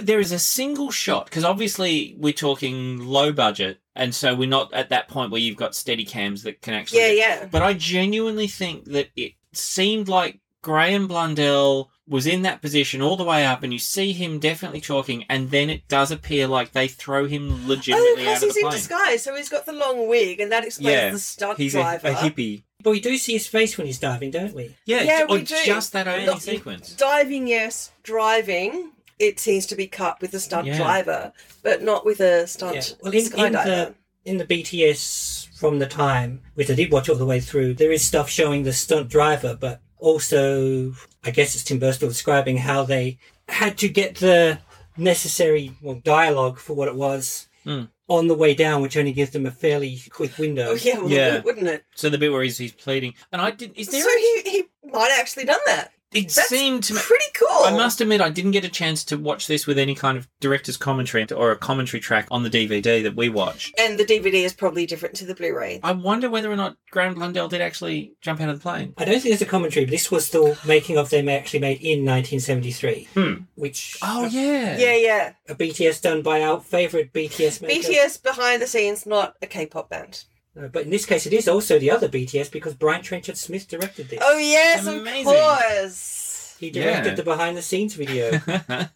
So yeah, we've got a couple of bits of royalty here. Tim Burstall's certainly not done Oh, God, uh, yeah. small things either. So yes, And Brian Cash. how many levels of director inception does this go? Yeah, and Brian Cadman Direct music. exception. Well, I will point out we've, or at least I've deep dived on Alan Hopgood as what he was intending, and I know there was a bit of bad blood between the two of them. But let's not, you can't downplay what Tim Burstall managed to achieve with this because you know he raked in a significant amount of money with this film. And I have shat over this film a bunch of times, but by the end, where his would be girlfriend is a nun and he's a gardener in the nunnery, I actually want to see the next one and see what happens next because I really like the ending. is that lame? It's just like he really is God's gift to women. Yeah, Ah, Love she didn't it. even plan that. love it, Gift to God's women? I don't know. love it. Well, there we go. So also, apparently, you just become a nun. Yeah, you. you Oh, can just- yeah, yeah, yeah. Yeah, you decide I want to be a nun, and so therefore No, you can be just a chuck nun. the headgear on and you're good. You've probably got Ah. a black dress lying about. Yeah. You don't. You own dresses. I never see you in dresses. You see me in skirts. Skirts, but not dresses. Oh, I don't have many dresses. I've got a few. Okay. So yeah, I Anyway. think the only other thing I was going to say, and I'm not going to deep dive on this one, but the other thing too, this concept of Alvin, let's get somebody who's not particularly sexy or good looking because that way men won't find it particularly. It's the Ron Jeremy thing. that's exactly the name Of I was going to. course It it was is. literally the name I was going to bring up because Yeah. the point is we're still talking very early 70s where a male actor's performance ability was more important than the way they looked. Yeah. Coming back to the idea that a woman It was can a be pre Viagra age for Yeah. men. a woman can be aroused or not aroused and it's not technically going to show show, a male has to be aroused to a certain point to perform. Hmm. And yeah, if your male porn stars at the time look like Ron Jeremy, is it really that subversive to have an everyman as your sexual magnet? Because They also s- say in the modern interviews that they didn't want to put up, or maybe it was the contemporary interviews, they say in some of the Hmm. interviews that they didn't want to put up a traditionally good looking stud as being attracted to women because that's boring. Mm. Or is that too challenging to men? I think there was actually uh, was a bit of that too. yeah, there was definitely a vibe that if the, he was an Because if amazingly you're- handsome, Not superstar attractive. Yeah. Like Ron Jeremy is not superstar attractive. Doesn't that enable men to put themselves in those Mm. shoes? But I guess you could also argue that the point of the whole film is that it, it's an ineffable attraction. Nobody understands where it comes from or what And it's that's about. true. That's- that's the what this movie All right, is. Yeah. All right. Yeah. Cool. Nice. But I still thought it was quite Ron Jeremy porn like. Yeah. Well, actually, what- that was a little thing I wrote down when I was watching the film. It's like, eh, I'm not going to Um, look up when Ron Jeremy started doing porn because I don't want to fucking know. no, and also, yeah, like so many other people, he's problematic now. Oh, flashback, I finally watched that Batman Triple X parody, the one of Batman 66. Oh, God, yeah. Well done for making it through that. Oh, but go on. make it through that? I did. I dropped the one of the actual sex cut out. Oh, cool! Excellent, Just the- just The, fantastic. parody parts. Thank you, But Christian editors. I think this is the so we can put it on YouTube and Mm. show people. Ah, Same with- same with show Doctor Who. people We can do stuff. Are you telling me there's a version of Doctor Who that's full of sex? Because tell me which Doctor and I want to watch the fuck out of that. We've had this conversation a couple of times on this podcast. Oh, yeah, and we yes, have, there haven't is. we? Yeah. That's right. But they do a parody of the climbing up the wall and encountering celebrity out the window thing, and the celebrity is Ron Jeremy. Love it. nice. But no, yeah, there is. There's a Doctor Who porn parody, and Yeah. you've got all the porn cut out on the YouTube. Correct. It does seem almost juvenile, even by porn standards, that he's called a sex lord instead of a time lord. Yeah, no, that's just really lame. It, like, like my first thought is calling someone an edge lord. So just get that rid of that. Cool. I love you, Alvin. But I could never marry you. Well, you must admit your history doesn't make you a very attractive marriage prospect. That's all in the past, Tina. Give us a chance. Do people really change, Alvin? It would take a lot to convince me. So yeah, feels like we're mostly done. I don't know whether we actually mentioned the budget: two hundred and two thousand dollars, which includes. Actually, no, we didn't mention this, and it's quite Yeah. interesting. Sorry, you go, and then I'll jump in. Okay, two hundred two thousand dollars in total Australian at the time, of which part of that budget was indeed the marketing budget as well. So that's full budget, which is unusual because normally when they talk budget, they're only talking what it cost to physically make. and the there was movie. a small portion of that which was government money, which was repaid before they started screening. Yeah. And the total rake in was just shy of $5 million, $4.7 million, which was a huge. So it knocked off the previous film that had made that much money, and we will cover this at some point. So that's they're a weird mob, They're a aren't Weird they? And Mob. Uh-huh. that was the sixties. So that's it for a while. Then there's this movie, and it only got bumped off top dollar by Crocodile, Dundee. So, yeah. That much later. So yeah. so, yeah, so Alvin Purple held the Yeah, record that's for the a huge- most that's a profitable huge Aussie film. amount of time. Yeah, for a significant portion of time. Yeah. Yeah. So, yeah, I mean, in this day and age, people watch it. It's got 5.7 stars on IMDb, currently 42% on Rotten Tomatoes, because if you watch it with a 2020 sensibility, it's a bit shit. but yeah, depending on what you want to take from it. and I tried to watch this twice, and I know I say this about everything, but I'm just like, oh, I was just there one day and like, okay, I'll chuck this on, and then I was in the sort of fantasy scene in the bus at the start. It's like, yeah, I'm just switching it off. I'll And put we- it on another time. But by the end of it, I wanted to see more. I wanted to see what happened next, and that's not happened before in these films. I don't Oh. That's think. true. You don't want to see Plug 2. but it did actually bring up the concept my eyes of... rolled back in my head so far I can see the upside down manga section.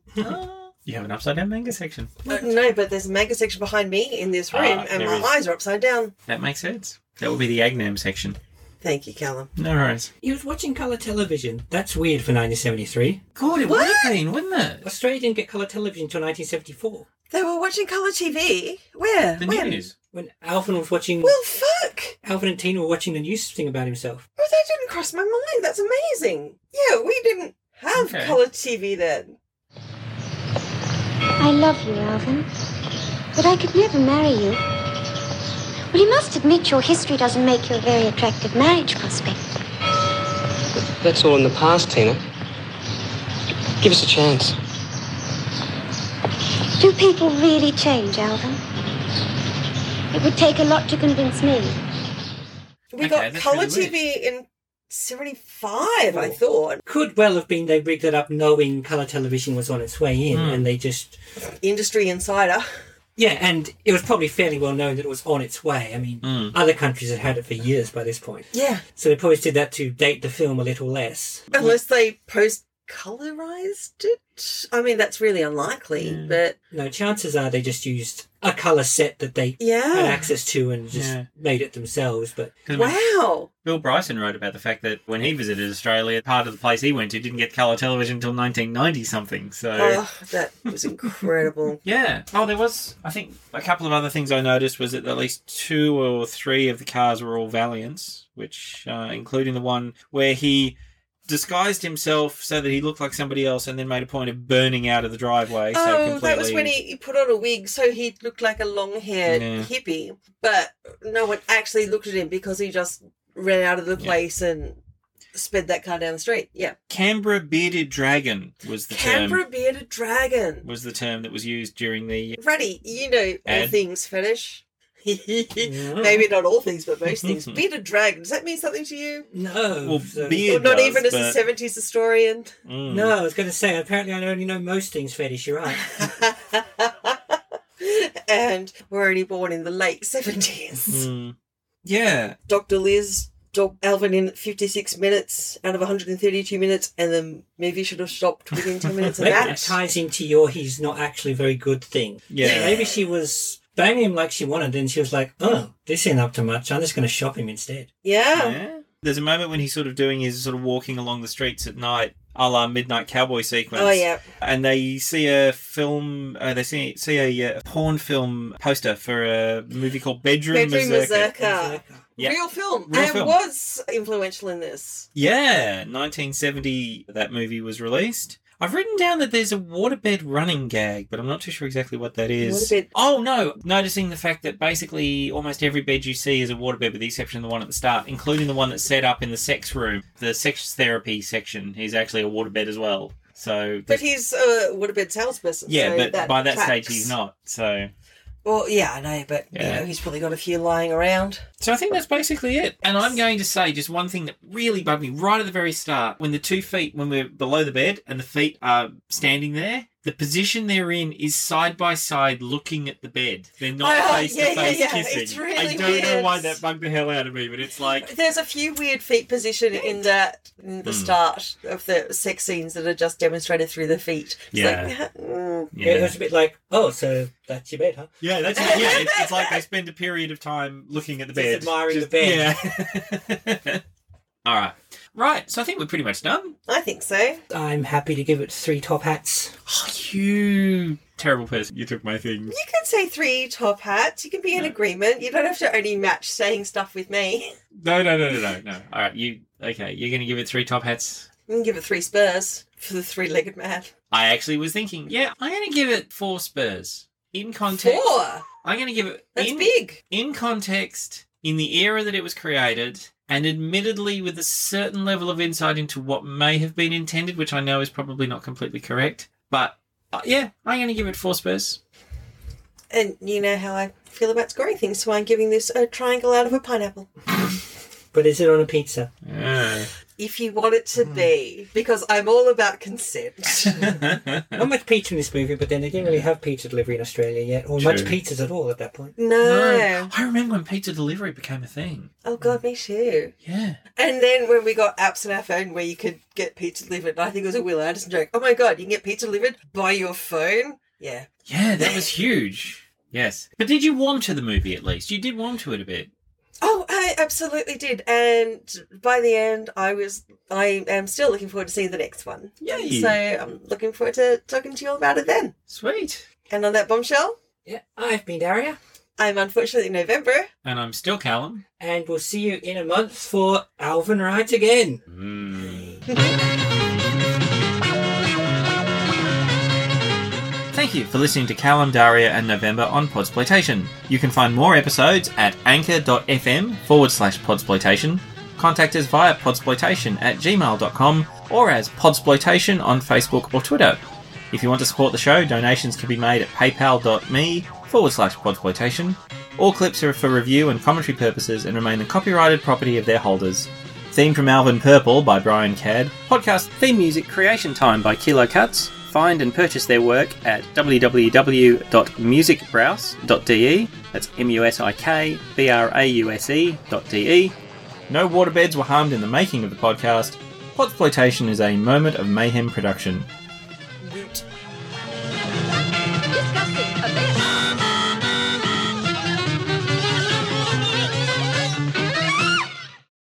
Can't you bastards talk about anything but sex?